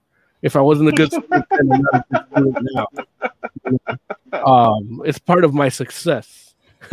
is I'm too cool for school. So why why oh I sign up for a class? Yeah, uh, I'm terrible at it. I'm already I'm already truant three out of the three and a half classes, you know, and I've been high for the one. But um, just like high school all over.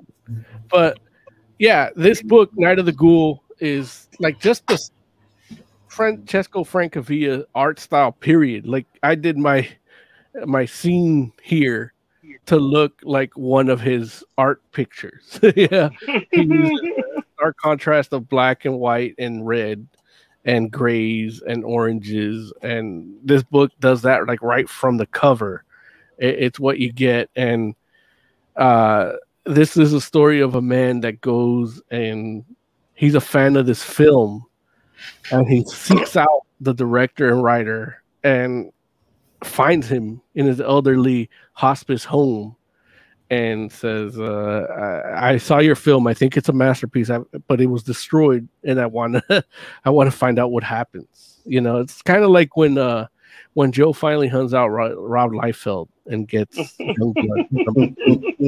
uh, you know, uh, shit like that. Um, but this one turns, it takes a different turn. It, it's, it's it's about a, a movie that talks about a ghoul in World War II that creates all these.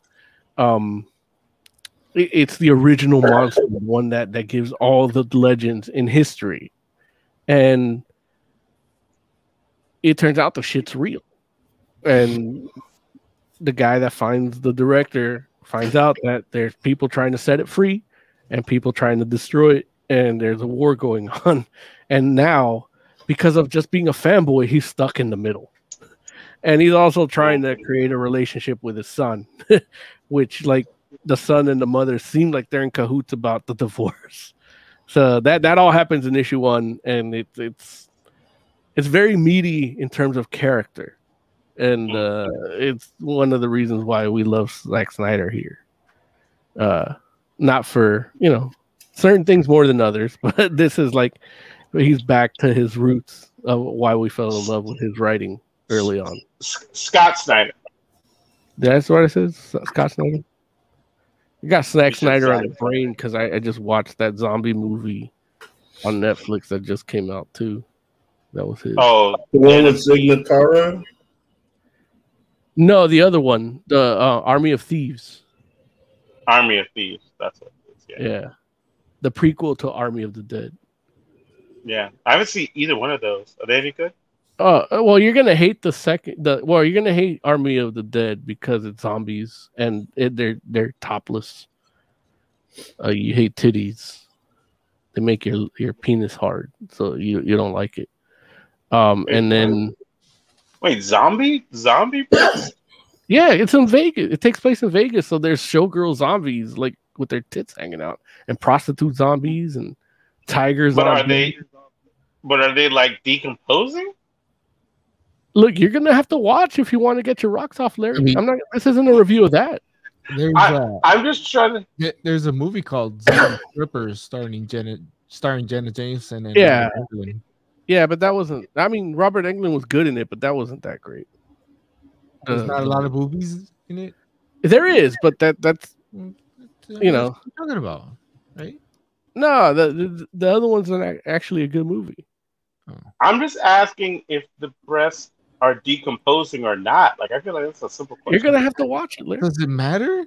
Like that's what I'm gonna make It you watch. does. You ask a lot of 100%.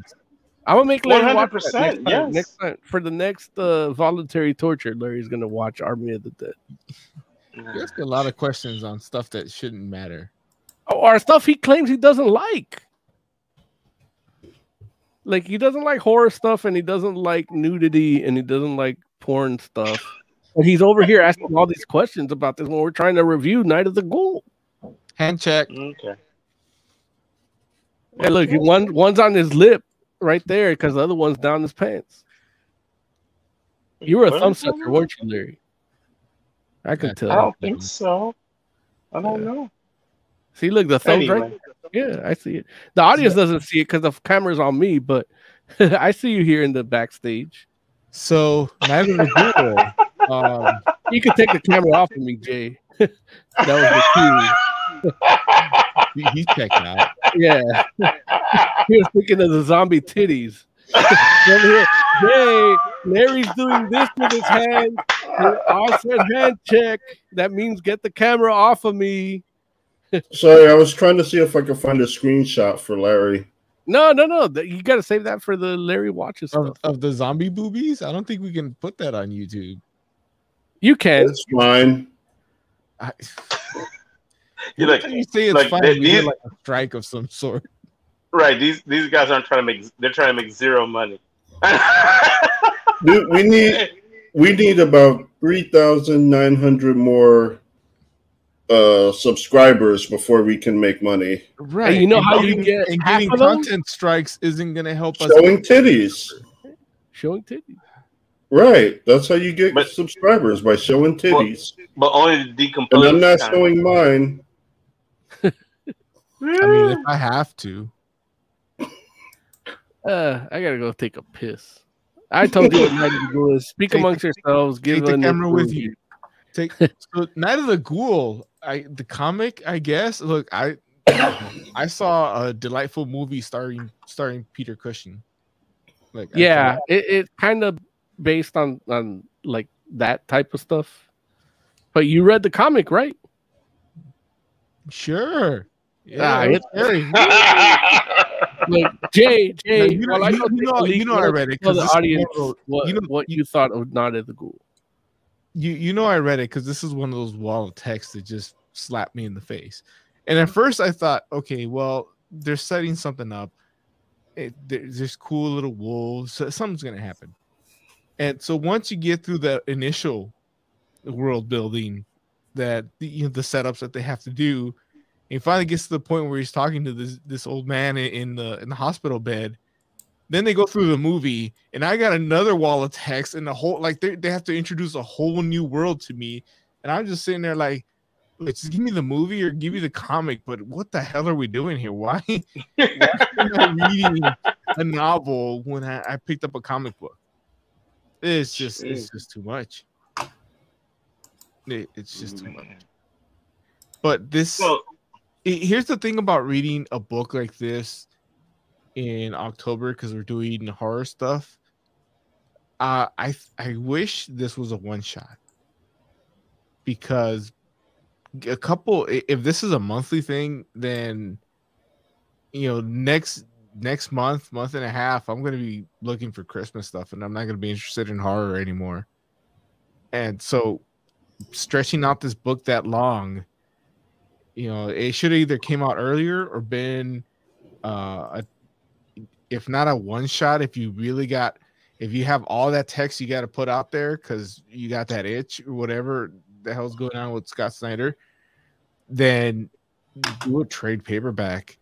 But stretching it out it just i'm gonna lose interest quick. And it doesn't help the, the way you start this book.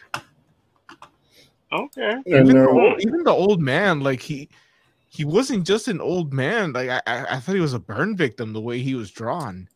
Right. I don't know what the heck was going on with him, but he did, like I thought I was gonna read a story about how this old man got messed up like that, but apparently he's just an old man No, at that point. Uh, no, I no. You gotta know. read. You gotta read the. I, I only did read you the get first into- issue. I didn't know there was a second issue because when I when I looked when I looked it up, there's only one. Yeah, there's on, but you can tell from what he, the wall of text that it seems like you probably ignored, that there's there's some adverse reaction to being exposed to the ghoul.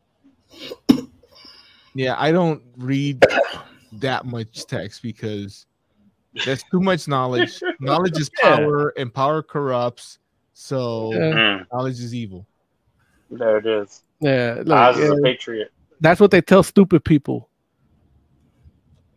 I'm just gonna drink my Uh, beer. Yeah, that Jay- look, that, that Jay- helps your reading comprehension too.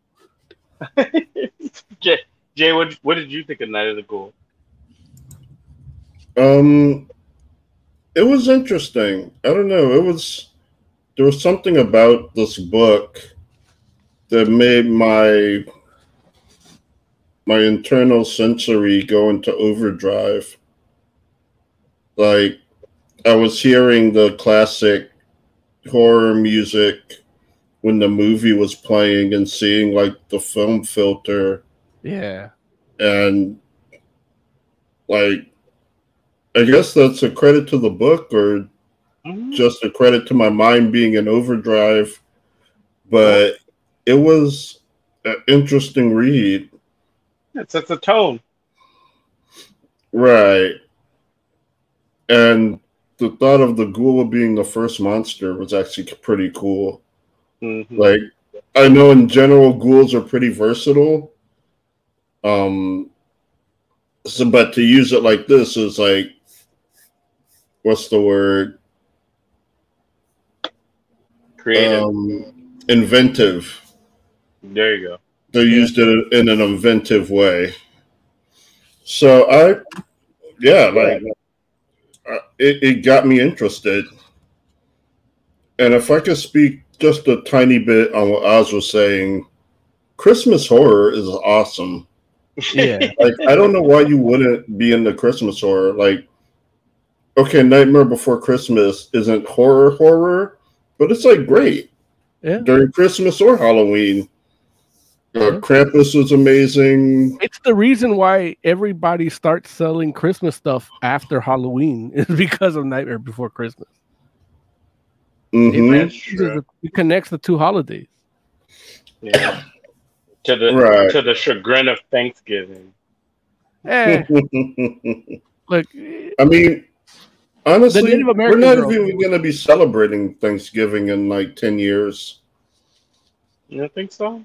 No, No, everyone's all anti colonizer.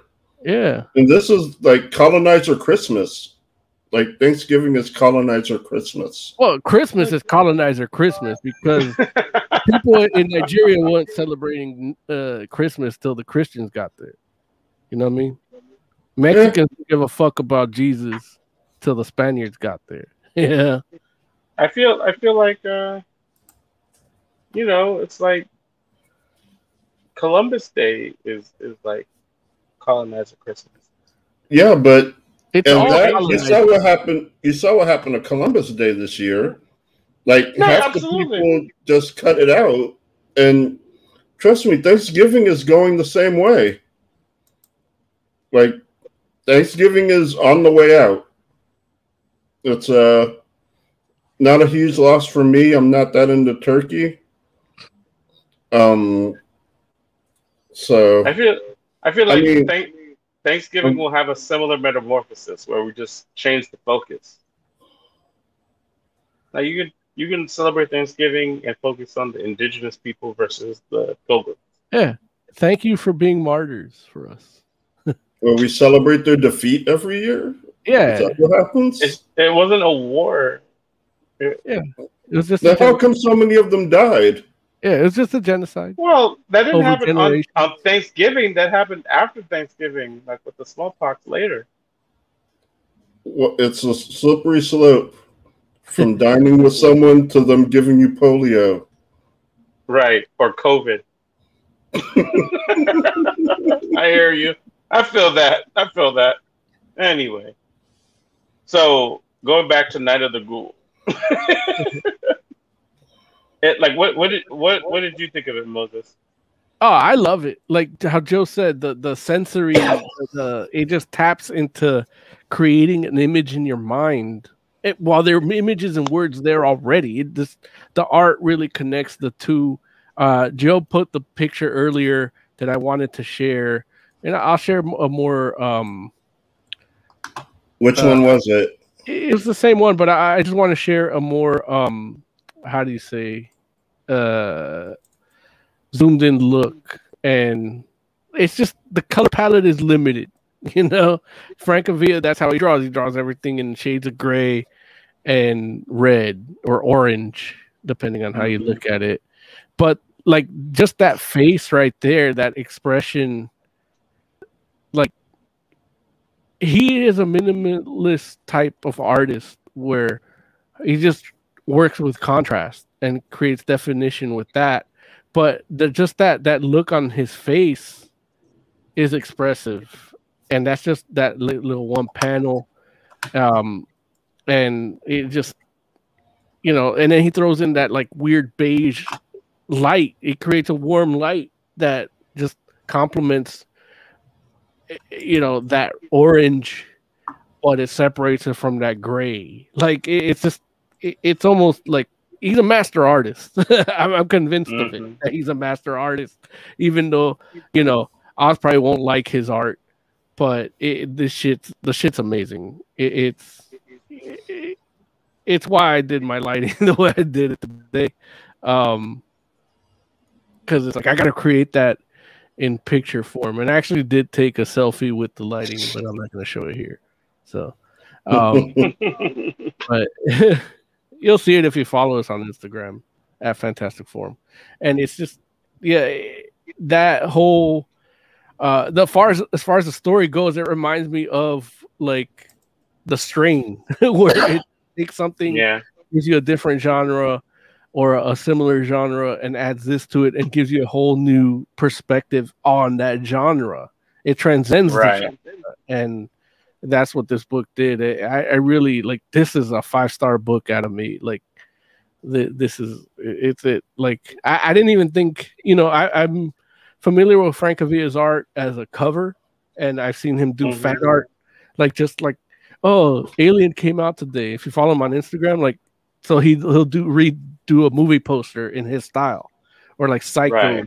came out today in nineteen whatever you know, and uh, he- he'll just do that. Or like if he likes like David Bowie died, he'll just draw David Bowie, and it's like his style is amazing. I love it, and I would love if there wasn't so much black in it. I would love to get it tattooed on me, but it, it's too too much black. Um, that's for cover ups. But uh, yeah, uh, the the book as a whole, the story. I mean, the wordiness. I, I it, it felt right. I felt, you know, we have demons. I felt was a lot wordier than this. I think a lot of the expressiveness of the story was done through the art, and uh, it, it just it just worked so well. like I, I can't. There's so many just levels of how great this is. Like from enjoying uh the the you know the bumpers in a horror anthology type horror comic like this has that. And it Yeah. uses the way it tells you the, the, the story. And then it like it, it gives you the feeling of watching a vignette that's shot differently than the rest of the episode if you're watching a, a horror anthology tv show you know? It, it just incorporates all these cinematic themes just not e- even like the cinematography the framing of the shots like Francavilla is a master at that, and uh, that's why his covers are so great. Like every Afterlife of Archie uh, w- that we've reviewed on the show, I think was his cover. yeah, or one of them was for sure. Um, so yeah, th- to me, this is one of the perfect, like to end horror season on Fantastic Forum in terms of comics. Like this is the perfect book to to review at the end. Yeah, I hear that. I hear that. Uh, I, I know personally, like I, I really enjoyed this book myself as well. Uh, you know, like it's really eerie, and uh, you know, I know that some people might feel like, oh, well, if that's what you're saying, you might think of that as a bad thing, but I, I, I mean that as a good thing. Where I'm just like, you know, it's a it, it, it it's a book that's trying to strike a particular tone and it's successful at it. You know, um, the story is really interesting as well, especially considering that you know it's like it has a lot of different layers to it, and really almost any one of those layers would have been fine in and of themselves, but the fact that they're like, you know, like you have Scott Snyder and he's just like, oh well, yeah, no, I get it. Like it, I could do just this, but let me go like one level deeper. And he's like, I could do just those two things. So let me go another level deeper. It's like that's all very interesting, you know, where it's just like, oh, like I, you know, I, I didn't know what this book was going to be going in, and having come out the other end of issue one, I'm just like, oh, it feels like there's a lot to unpack, and like it, it, it felt like I would be very happy to read issue two just to kind of see where where they decide to go next because they they gave me enough story in the first issue for me to actually be like, I don't know, like they they have like two or three different directions they could go in, and any one of them would be interesting. And if they decide to do just one, that that's fine. If they decide to do two, then that would be even better. And if they decide to go like three different directions, then hey, let's let's just keep our fingers crossed and hope that they do it successfully. You know what I mean? But issue one, I feel like was like a good a good look. So I would definitely read issue two.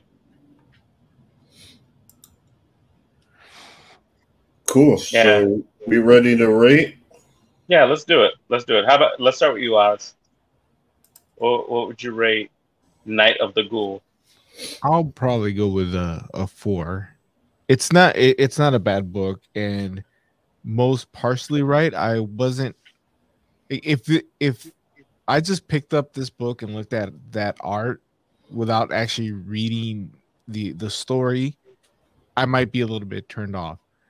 But I get what they were going with. Hopefully, it was on accidental, but every panel, every page felt like it was done in a style of an old classic horror poster.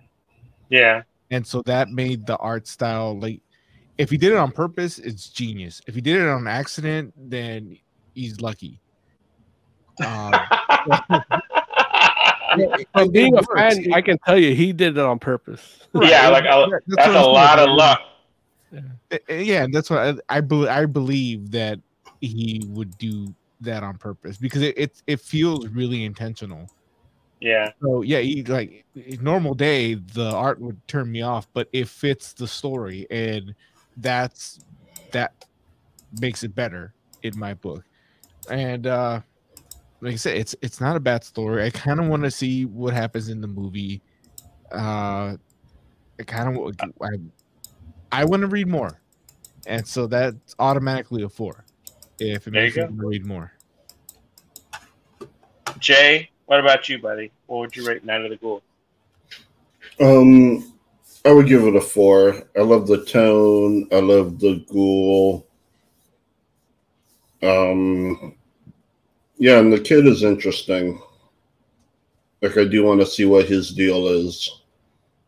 And the cult is pretty cool. Scary, kind of. Like, they scare me. Like when they were in the hall and then they weren't. like, That scene actually like made me kind of mad because the security guard just told that kid, "Hey, don't go down that hallway." Kid's like, "No, nah, no, nah, I'm just you know I'm sending a text." And like the next page, kids is down the hallway and the security guard's nowhere to be found. Like, what the hell? Did you just fall asleep? This dude's not doing his job. F that dude. I, if it turns out he's like a cult member and was luring the kid in there, then hey, you know what? that, that more brilliance that I didn't, I didn't expect. Had you uh had you read the the words fully, it kind of it, it, it kind of that's kind of what's happening. It's inadvertent, but they're there for that reason. They're they're they're caught in the middle of something that's about to happen. Yeah, so I would give it a four. Like, I'm definitely gonna keep reading this. Um, I'm actually interested in the film. Like, I want to see this movie. The the film in the book. Yeah, Got it. Okay. Moses Magnum, what would you rate Neither Ghoul? Um, I would uh, th- this is a five five out of five for me. Like, I can see that he. I'm almost 100% certain he drew this on Procreate on his iPad and it, it, it works really well. like it's just done really well.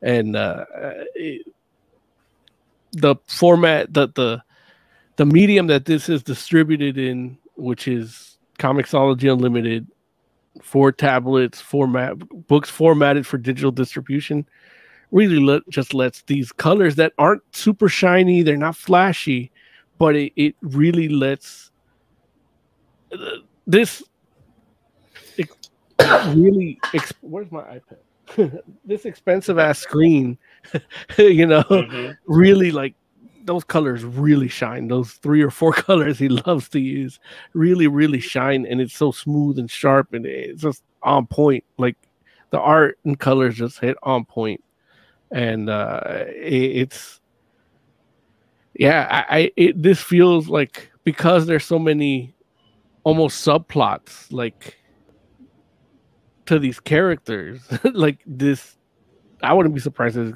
this gets turned into a tv show you know a, a ongoing series. It feels that way and not it doesn't feel like they made it for that. It just feels like this would be a good one. If you know Right. of course if they follow it like they use the the comic as the script or the Right. storyboard you know?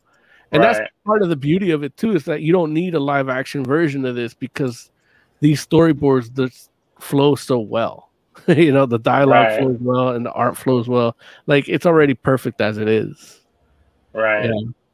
I didn't notice that hand the first time I read this. I was just about to say that I just noticed that too. Oh, really? Right. Yeah, I saw the old people, but I didn't notice that hand when I first read that page. And and and a- that hand that hand's a callback yeah because There's there's a lot of- earlier in the book in the movie. So, um, if you, man, it might be hard to see here. I'm gonna share the screen again. Um, but there's a lot of hidden Easter eggs, if you can call them, on in this art that Francavilla Yeah. does. And it- it's part of what creates a tone. Even if you don't see it, you your um your subconscious sees it but there's always like eyes looking at you. Oh. Yeah, I didn't even see that. yeah, that's and that, that happens. It happens throughout the comic. Like here, you'll see like there's like a skull right here. There's two eyes and teeth. Look, Yeah. it's interesting because I, I did notice that even the building looks like a skull. Right. Yeah, and he does that a lot. Yeah. And uh, That's and, and and here, and that that's the thing. I think this is might be the first, like fully. Well, no, because the the Black Beetle on Dark Horse was one of the first, um, Francavilla books that I've ever they fully drawn by him, um, that I read. But that's a different tone. It's not a horror. It's more of a Right. noir. And um, but I think there was there might have been a DC like a Batman one that he did, but again, like this one, this him his art style lends itself to horror and like these little Easter eggs that he does, just yeah, it's I don't even know like where's my like notes on describing whiskey because it's perfectly like patient. The flavor isn't intense. It's not biting. It's subtle. but jarring, and it's Yeah. it's disturbing and comforting at the same time, which is really like the worst part about horror because right when you think there's peace and security, there's something looking at you from the shadows. You Mm. know, and he he embodies that in every every fucking panel, even if there's eyes. Yeah. hidden or not. Yeah. Yeah. You know, I, I, I thought this book was like pretty amazing myself, and I do agree. Like the the like the narrative it tells in regards to like the ghoul and and the place the ghoul has throughout like the fiction of of monster lore is pretty amazing, and you know, I mean, honestly, again, it like there's a lot of layers to this, um, but each one is really interesting in and of itself. And yeah, for that reason, I think I'll give this four point five out of five as well. Where I'm just like, it's great. It's a great book. I'm enjoying it thoroughly, or I enjoyed reading it thoroughly, and I would definitely read issue number two. So, yeah, let's go. All right. All right. Should we go ahead and transition to we have demons? Yep. Let's do it. All right. And uh I don't know. Do, do, do you, I mean I know Jay and Mo you all talked about it already. Do you do you, do you want me to like introduce this book or do you all one of you want to do this? Uh, I think you should do it. Okay. So uh we have do we have demons is uh Sounds like you saw a movie too. no no no. I we we have demons is uh Scott Snyder and Greg Capullo teaming up once again, uh, which you know, it's uh, the they they've done a couple different things, but of course, most popular, which is the Batman, at this point. But uh, the Batman book, which yeah, classic run for the most part. Um, but this is them getting back together and making a book that is pretty steeped in uh in like Christian mythology.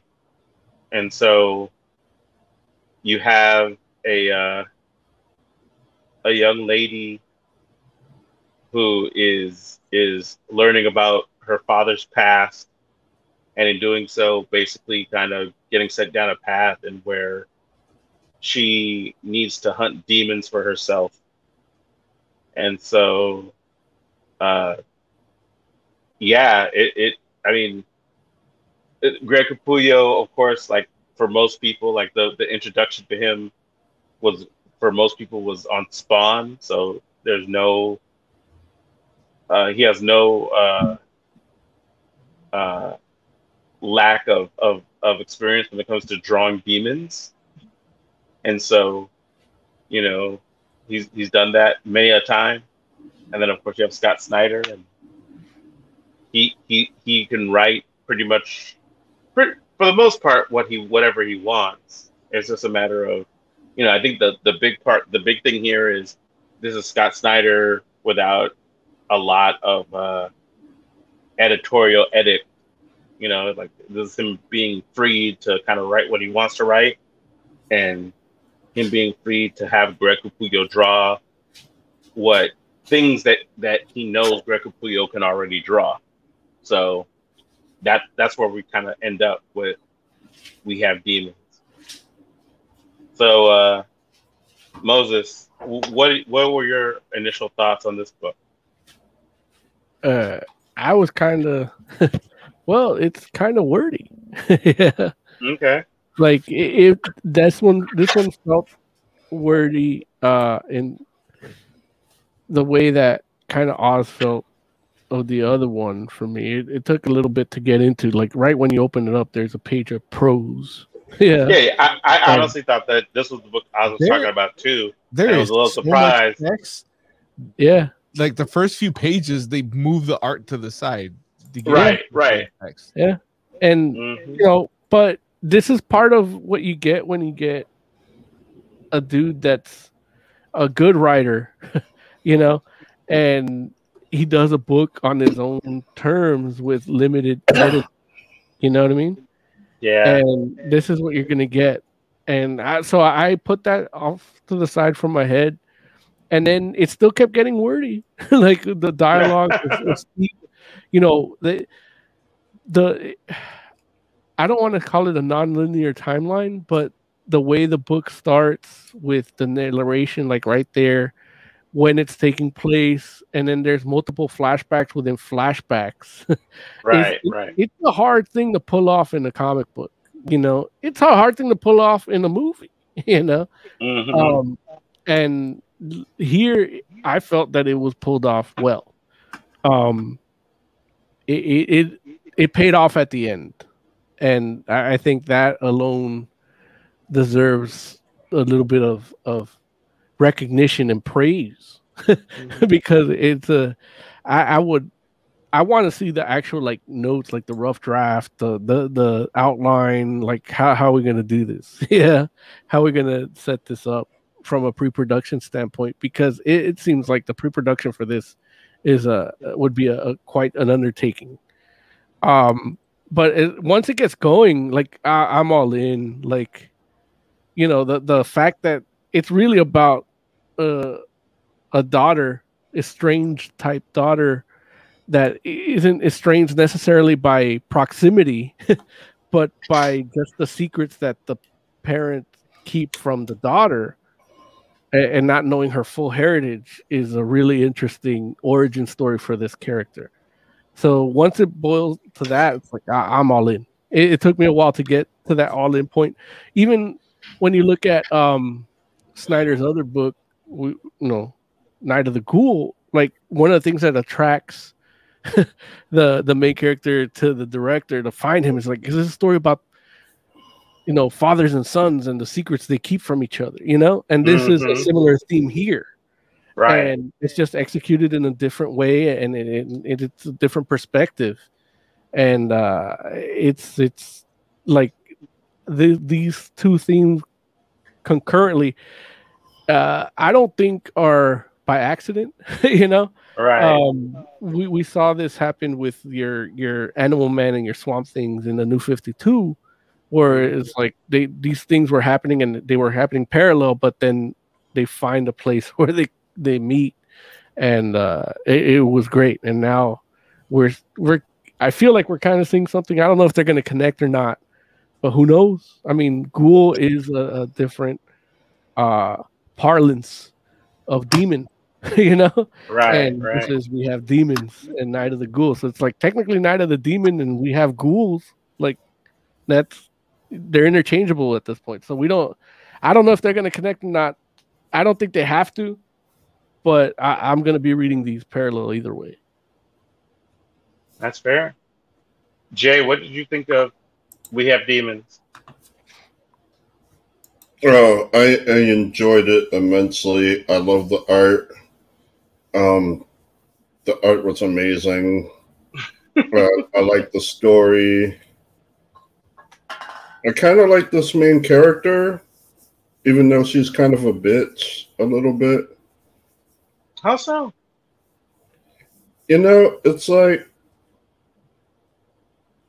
it's one thing. Like I, I just felt like she should have put in a little more effort to stay connected to her dad. Gotcha. Yeah. But uh I, I I still like her. And um yeah, I I, I enjoyed it. Um I love how she thought her dad was a S and M uh S and M hitman DJ, which was hilarious. That is funny.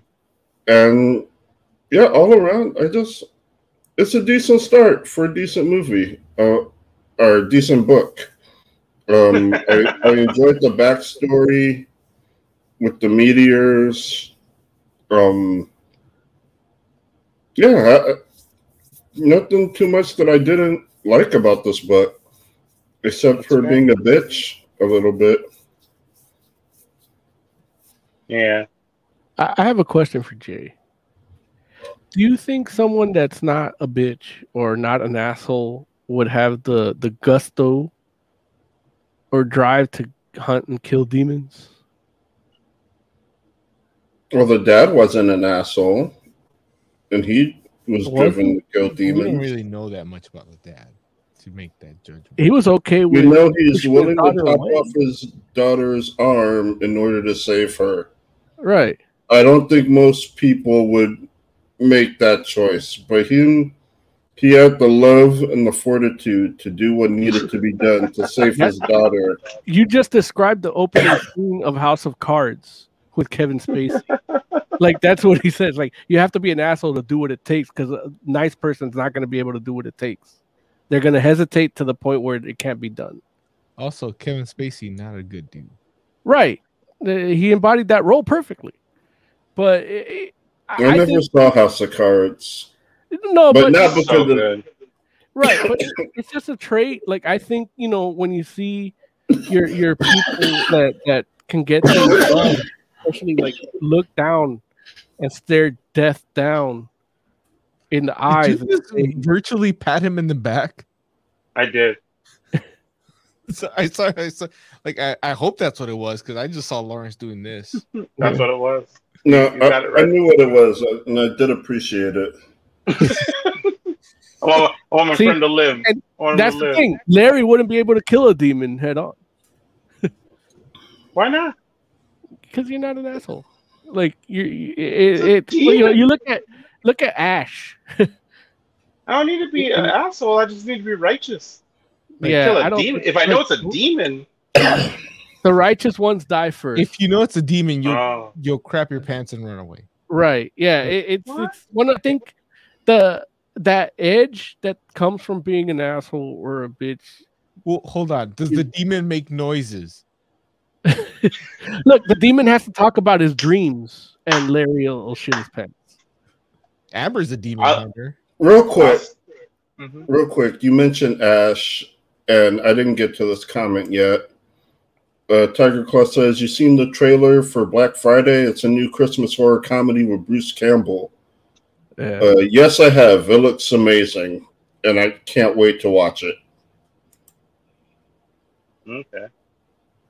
Oz, what did you think of uh, We Have Demons? Uh, once you get through the all the all the text, oh my. I actually I think Oz was reading it at work. Is what's happening. I read all these at work actually. Um, it bugged me at first because I knew it was Capullo that that drew it, and the art's kind of it, it's weird for like the first third of it, but you it, it's not good, but you can see Capullo in it. Like you, you could tell, well, this is Capullo art. This was just him. Like, I, I don't know if he was drunk. I don't, I don't know what was happening, but I could tell it's him. It's just not what I'm used to seeing from him. When you get to the point that the demons show up, there's Capullo. Like, okay, I see. Hey, hey, he spent all this time on this half of the book and forget that half because that's Snyder's wall of text that that uh you have to throw out there. No, I, I liked it. It's uh it feels like the opening to like a supernatural TV show. Yeah. And I'm I mean I watched every episode of that TV assholes show. So if you got something that has that feeling to it, It's it, true. then I, I'm gonna I'm gonna enjoy it. Now, Lawrence, you described it as delving into Christian mythology. I would argue that other than the fact that they say the word demons, no, and he's a not preacher. really. Not really. Yeah. It's kind of like a. I would say it's more like a, like a, a parallel to to Christian mythology because you did you do get a little bit of, of the the demon stuff, but they attribute it to like a meteor, which is technically like a demon. It it's a weird story, but it's an interesting story. I just wouldn't put it that close to the actual. I like how they attribute it to a meteor, and you know, like in Mexico, as I'm sure you know, we have the cenotes, which are the gateways to hell that were caused by the asteroid that killed the dinosaurs. Hmm So there's something about, and you know, in the Bible it says that the demons were cast to the heavens, like to a different tier of it too. So they come from the sky, maybe from a meteor or a spaceship. Who knows? you explain the physics in that, but, um, but yeah, it, it's it. I I feel it is uh, a little bit in the Christianity because he's a pastor too. It- But Now, and in- the I'm godly folk and all that that they use the, the the terminology they use a lot is is kind of faith based i want to call it biblical faith based Eh. I'm looking at the image that Joe's posting up, and even like like the the the main character, I forget her name right now, the the one armed girl. If you look at her in the first few pages, she her face looks weird. When you get to the part where Capullo has to draw these demons, like she looks way better. yeah I, I don't know if maybe he had, I, she was younger in those first pages, so maybe he just doesn't like drawing kids. But she just, to me, she looked weird. And well you get she's talking point- to those demons in the first pages No, no, the the, The flashback? um, yeah, the when she Oh, actually okay. starts telling her tale, and you see her as a little kid. And maybe maybe that's what it is. Maybe he just can't draw kids for some reason. And I see Jay's putting it. No, that's still her as an adult. I'm, I'm looking for it. Like when he cuts Look, off like right arm. there. yeah that's a weird face. And then like the the dad has like the goofiest freaking look in his face. it's just it's just weird. But you see you see Capullo there. he- He's just not good. Well that I mean, that face itself it suffers from uh i think it's a coloring thing too because on hold on go back to that panel jay. So there's uh there's multiple light sources and shadows. You know? So you got a, a light a, a soft light source coming on the the left hand side here or right hand side from me and then the harsh light from the sunset on the other side. And then there's shadows like right where those it, that those creases that that create shadows throw off that shape of the face a lot. Like there's a panel in crimson that's like that but it's done well and uh i wish i could put it up right now but i can't. But it's the same pose same lighting just done better you know and, and it, Yeah. it doesn't give you that look. I'll put it in the pre-production Either way, once the demons show up, like that's where Capullo shines. That's where that's where you see why that dude did spawn. I, you know, I know for me, I, I kind of felt like, you know, I, like I, I mean, overall, I enjoyed this book. I, I felt like it was like Christian mythology because it's like, yeah, you, like Mo mentioned, you do have like the god folk, and then you also have like the other meteor that they use to make like the blades and the blades, like, you know, it, it's like I, I, I guess I say Christian mythology just because it's like, you know, yeah, you do have demons that they talk about, and then you also have like the blades that they make from the meteor that can if they would the have called the meteor wormwood it would have like Yeah, exactly. Right. would Like been right. more biblical Right. th- Like right. Exactly. Like there was like a whole part of it where I was like, uh, when they had the initial meteor heading towards the Earth, and I was thinking of uh, what is it? What's the meteor in the Bible? it's Or wormwood is that Wormwood, but that's for Well, the, that's a future meteor. this is the future Right. no no, no, no, right? But Yeah. you have wormwood, but then isn't there another? Isn't there another meteor before that one? I mean, they say Sodom and Gomorrah was a was a meteor. Is it Matt? It's not Magog or Agamemnon. It's not Agamemnon. Like, like there's a there's another meteor beforehand. Like there's an old meteor, and then there's a new meteor. Like there's a past meteor and a future meteor. You know what I mean? And I'm just like ah, you know. But again, it's one of these things where they, they have like the blades that they make, and then there's like nine of them that are left, and But which is like you know like That's not Huh? even uh, uh like King Tut had a blade made out of meteorite. Meteorite. Right. That like Well, look, but- but- necessarily- but but you're you like you're saying it like Christianity, like Christian mythology, doesn't have its roots in Egyptology.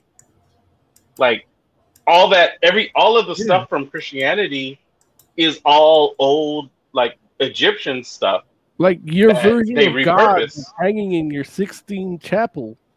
is like li- literally, Titan. like just even when you like you're right, like even when you're talking about like Jesus and Mary and like you know, like it's like all all of that is all Egyptology stuff that they the prophecy of Jesus and Mary is like, was it Semiramis and the other one? Yeah, so Like the You know- it was it was an Egyptian prophecy.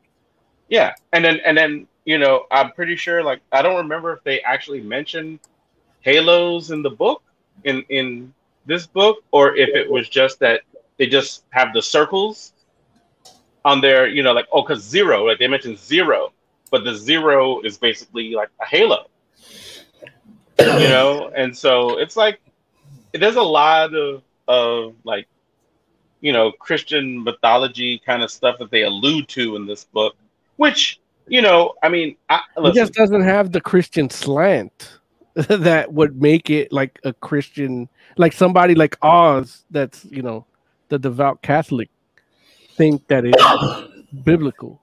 It has more of like the anthropological aspects of the Bible, not the faith-based aspects.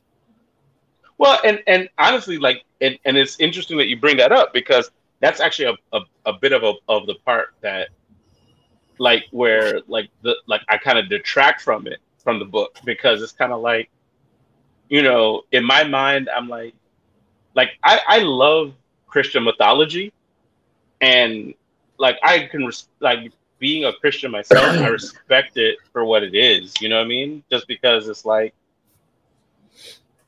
yeah like I, I i'm a believer myself however at the same time i'm like well read enough that i understand that it's like you know all this stuff comes from someplace else you know and so i don't look at the i don't look at things and just say like okay well i just accept everything that i read blindly You should And watch The Conjuring. okay It's like Christian superhero movies. Oh, okay Like But- it's literally like, oh, the power of Christ. Yeah, we won. You know, like but but You would get to see James Hahn before he sold out and started making crap. yeah, I don't know who James Hahn is, but James Wan, yeah, you would see him before he sold out too. Yeah, I have a impediment, you ableist. you ableist. but what I'm saying is, is like, That's the title of this know. episode. I have an you ableist. but what I'm saying is, is like, you know, obviously we have a lot of books that deal with like Christian mythology and Christian themes, and I know for myself, I'm kind of like,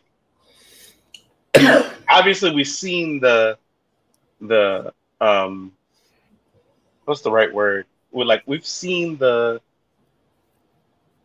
I guess the take on that kind of stuff from like the more cynical point of view.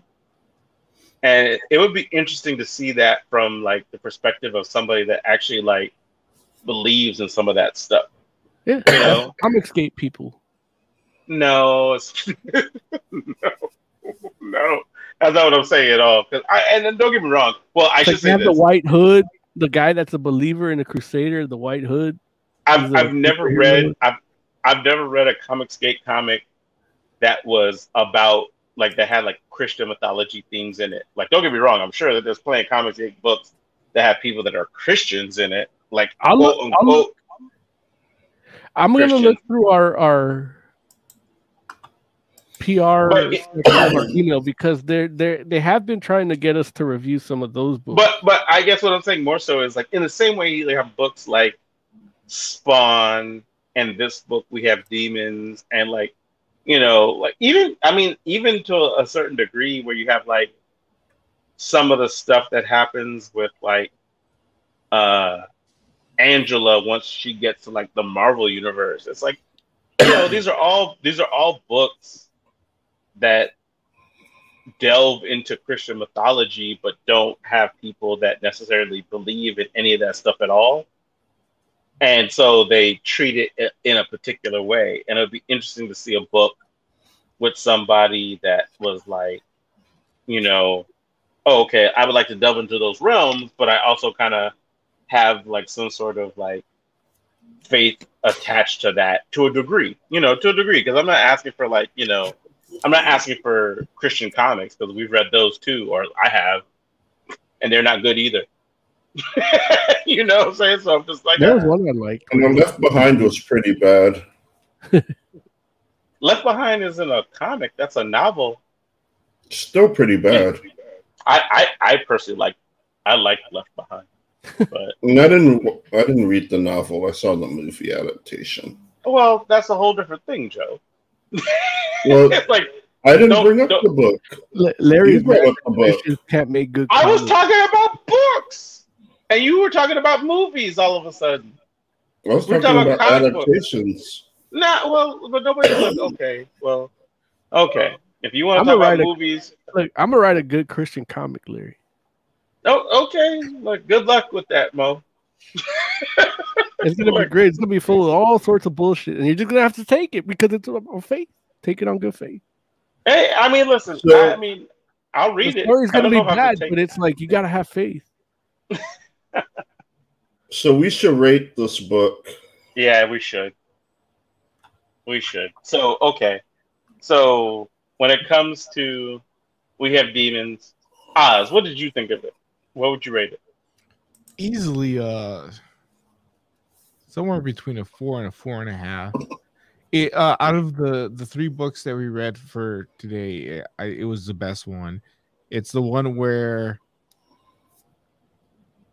I was gonna say I enjoyed the art more because Well, I, really, I really like Capullo's art, but the Night of the Ghoul, like what they did with their art was just so brilliant that it's kind of like Mhm. like this art's better, but that those choices they made in that book Mhm. were so were, were amazing. So that Right. it, there's kind of like yeah. a it's kind of the art wise, it's a, you know, I guess it could go either way.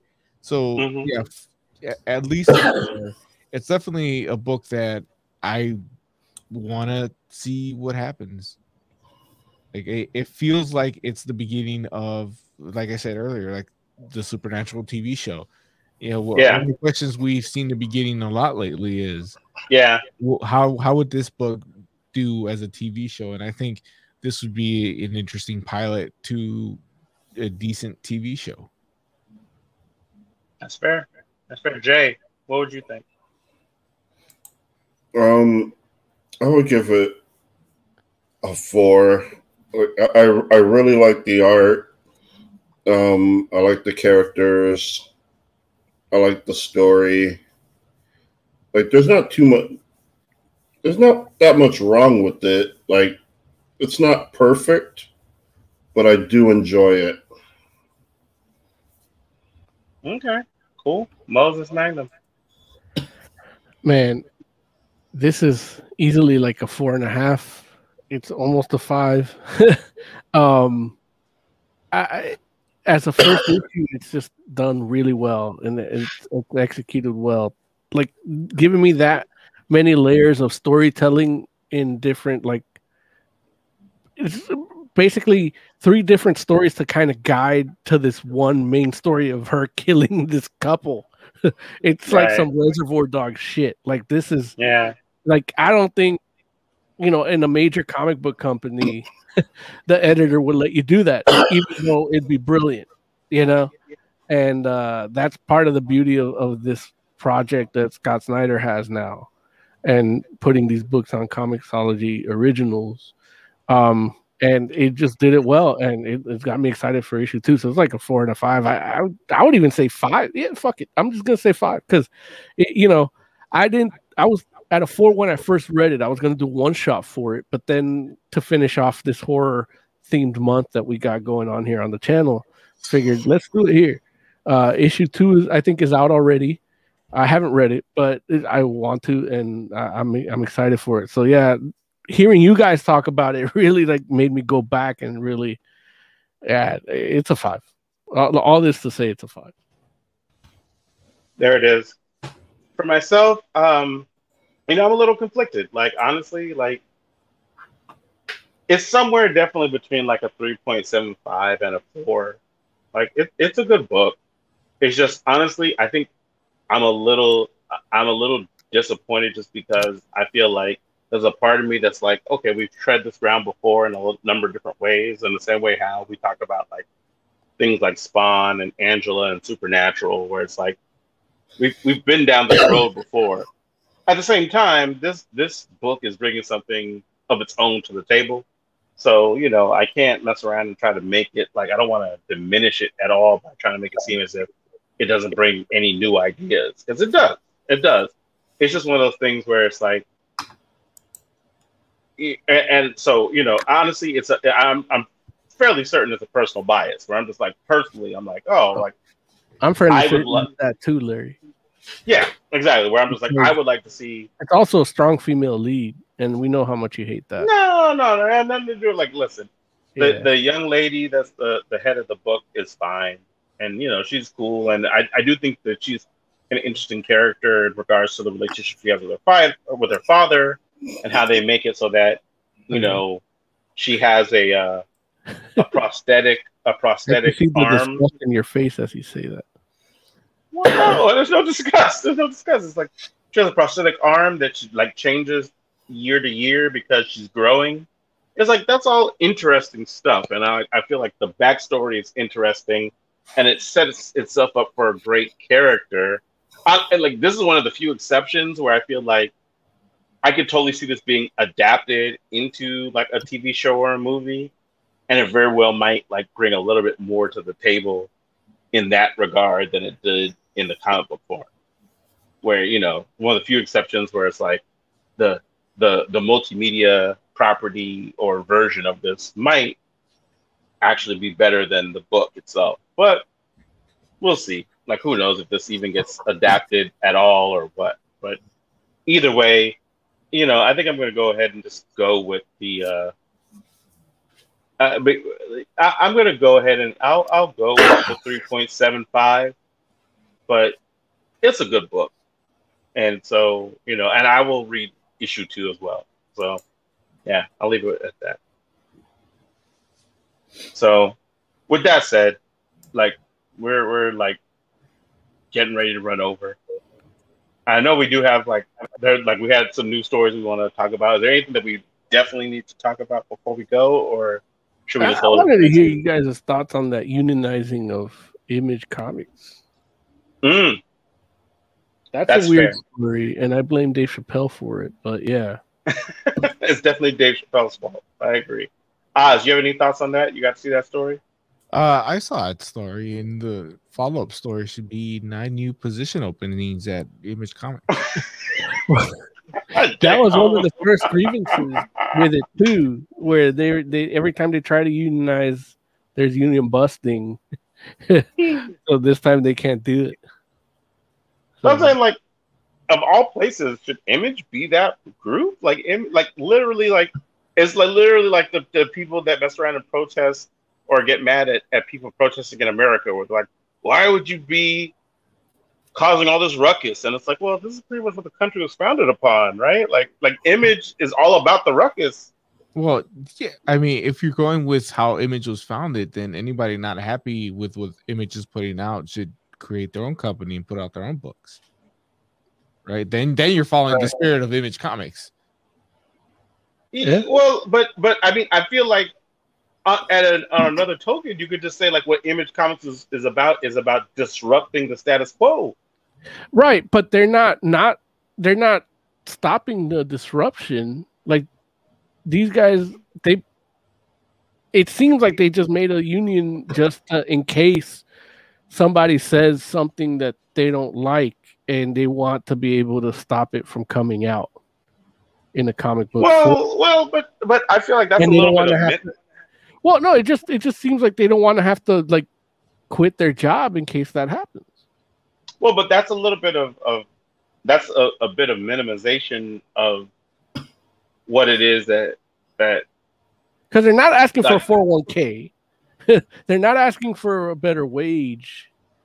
No, I mean, I think I think that they, they definitely are asking for better work conditions, and and I don't know that they're necessarily asking for. But what is More the money? in, in terms of work conditions? They, Like- like, like like they came out with a list of like nine demands, Right. And there's one and, that and only only one of them was about comic book like books coming out from creators that they feel are problematic. Like that was one of nine. So if you focus on the one and not the other eight, then that's Right. like Well, minimizing well, everything else they're talking what- about. which one what was another one about? Like Well, Give me uh, another- one, another one was about the work conditions and about right, but what Like, like mm. they they say okay, what is the example of a not a good work condition? Did they state any of those? Keep in mind, most of these guys are working from home. Well, no, I'm not even thinking about that because that's even further minimization. I'm it. not It, it no, yeah, no. I mean, I think it's just it. It, it, it literally was just talking Like about. it's not a hostile. the- they're not saying that it, it is a hostile environment already, right? No, they're, they're, they're just trying talk- to no, they're not. They're dealing in hypotheticals when it comes to dealing with image comics. It's I what it don't seems know. like. I don't know that they're talking about hypotheticals. Like they they mention long work hours, and and lack of recognition. I mean that that was Yeah, in. but That's what the paycheck's for. like well, I mean, get paid overtime. They're not violating any federal laws. they're not running a I listen. Sweatshop. I, I listen. I, I don't know how long the hours they are or aren't working. Like they brought it up. They didn't go into s- specifics in regards to like saying like this is how many hours I worked and Yeah. were compensated No. poorly or not compensated, you know, in the proper know- way. I, it, they didn't say that. when it comes to working from home, I know from not from my experience, but from you know when Emily had to work from home in the past, and then dealing with my mm-hmm. clients that work home.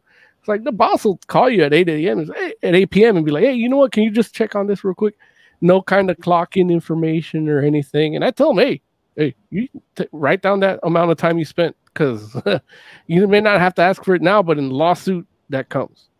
That you gotta have that. You gotta have that because that you're gonna get. You're gonna get. There's gonna be a class action lawsuit because of it. Because you know this new working from home paradigm that we have because of COVID and and all these restrictions, we, we haven't worked out yet. You know, so but and so that might be one of the things these guys are talking about. But I I don't see how like I, I the the the cancellation like these. I don't know what I read the names of the people. I don't know what influence they have creatively on the company as a whole, but they have the ability to like cancel titles Yeah. based on their And, and- well, and and don't get me right wrong. and and that I, I definitely understand and i definitely like i don't I, I definitely think of it personally as a negotiation point where it's like on one hand i understand what they're saying where they're like hey as as a as the people that help put these books out we would like to like be able to sleep at night in regards to what we do and don't put out and I and I can understand that. And I'm not saying they're like, oh, it needs to be us nine. I think that that's just the initial nine. I think what they're saying is, as a collective, we should be able to like have a say. I And would say sleep fine on the sidewalk. well, but but here's the here's the other part of it. If you're, It's if like- if it's like- talking about if if if the issue is working conditions, I can get behind that. But when we get to the point that you're trying to tell the company what they can and cannot sell, then now now you're just being an idiot. Well, but but here's the thing though. It's like on one hand, I can see why why you feel that way, and I'm not I'm not saying you're wrong in the sense that you're like creative is creative, and it's like why should you get to decide what gets put out creatively? And I, I understand that, and I and I can respect that point. On the other hand, they're like nothing gets out puts out creatively unless we actually do the footwork to make that happen. So it's like saying like you know there's like like there's a difference between like it's, it's like the difference between the person that makes the music and the people that press the record. And they're like, hey, I get it. You made this music, and you're like, well, why should you get a say in regards to what the music sounds like? And they're like, well, nobody hears any music unless we press these records, right? Mm-hmm. And Well, and I'm not saying I'm not saying I'm not saying who's right and who's wrong in that regard. I'm saying both sides have a point. That's why CD Baby is going to give us uh, copyright strikes for Jay's music because that shit ain't ironed out, and it, it that the wrong people are in control with a lot of I mean, things. All, all, all, And, all uh, I'm saying is like these these like at, and I understand that music doesn't work like this anymore. But there was a point where you know there people are like there was a point where the people that press the record are the ones that determine how many people get to hear the, the music or not. And if they're like, well, maybe we should we don't want to put out problematic music. That's a new paradigm shift where the people are kind of like, hey, like we're a part of this too. And I feel like that's a conversation worth having. I'm not saying that they're right in how they feel. I'm just saying it doesn't hurt to talk to them. Well, I'm saying they're wrong, and uh, if you disagree, hit us up in the comments and uh, Let- let us know what you wrong. Yeah, because honestly, it's a it, it's a weird thing when you start censoring art. It reminds me of book burnings and things like that, and it, it doesn't. Oh, It starts somewhere. You know, it starts with a joke. It starts with a with censorship, and it just depends on you know who, what your sensibilities are. Really, But- but- no right but as an existential uh, nihilist, there is no really right or wrong. All there is is you either get work or out or not. that's fair. All right, Moses Magnum. Uh, well, actually, let me go. Oz, give me some final thoughts. You guys still aren't watching Stargirl, right? Now we're too existentialists for that. It just, it, I feel like I'm wasting my breath and move on. I'm done. Next thought. There it is, Jay. Final thoughts. Um, we didn't get a chance to talk about learning with Pibby this week. Um, so we'll probably try and watch, uh, talk about that next week. Um, I, I put it in the production text. Learning with Pibby. Pibby, is that Peppa Pig's autistic brother-in-law? No, no, Yes. it is Yes, not. it is. It's absolutely what it is. Oz. Watch it. See, I'm telling you, these guys don't listen to you, Jay. I don't even see it in the production text. Oh, was? Yesterday, jeez. two days ago. It's just a, it's a YouTube link. Oh, that's the Jay. oh, that's the trailer you put. I said Yeah, I was all in it and gave a five out of five. Yeah, yeah. That's- There it is. I thought he was talking about books because you know we talk about comic books. Okay. M- M- Moses Magnum. Final thoughts. Uh, again, you got anything to say to us? Hit us in the comment. Hit us on the Instagram. We're here every week. Uh, just give us the like, give us the bell. Even if you don't like it, hit the down, the, the thumbs down. Like I'm, I, I'm Yeah, we'll take narcissistic that. enough to enjoy those too. So, Indeed. And uh, for everyone here at Fantastic Forum, thank you all so much for hanging out with us. We do appreciate you. We'll be back next week. Let us know what you like. Let us know what you don't like, like Moses said. Let us know what you would like to hear us talk about. Uh, we got some great shows coming up. So, you know, make sure you hit us up and let us know what you want us to talk about so we can include your thoughts. We're the Fantastic Forum. We'll be back next week. Until then, we're out.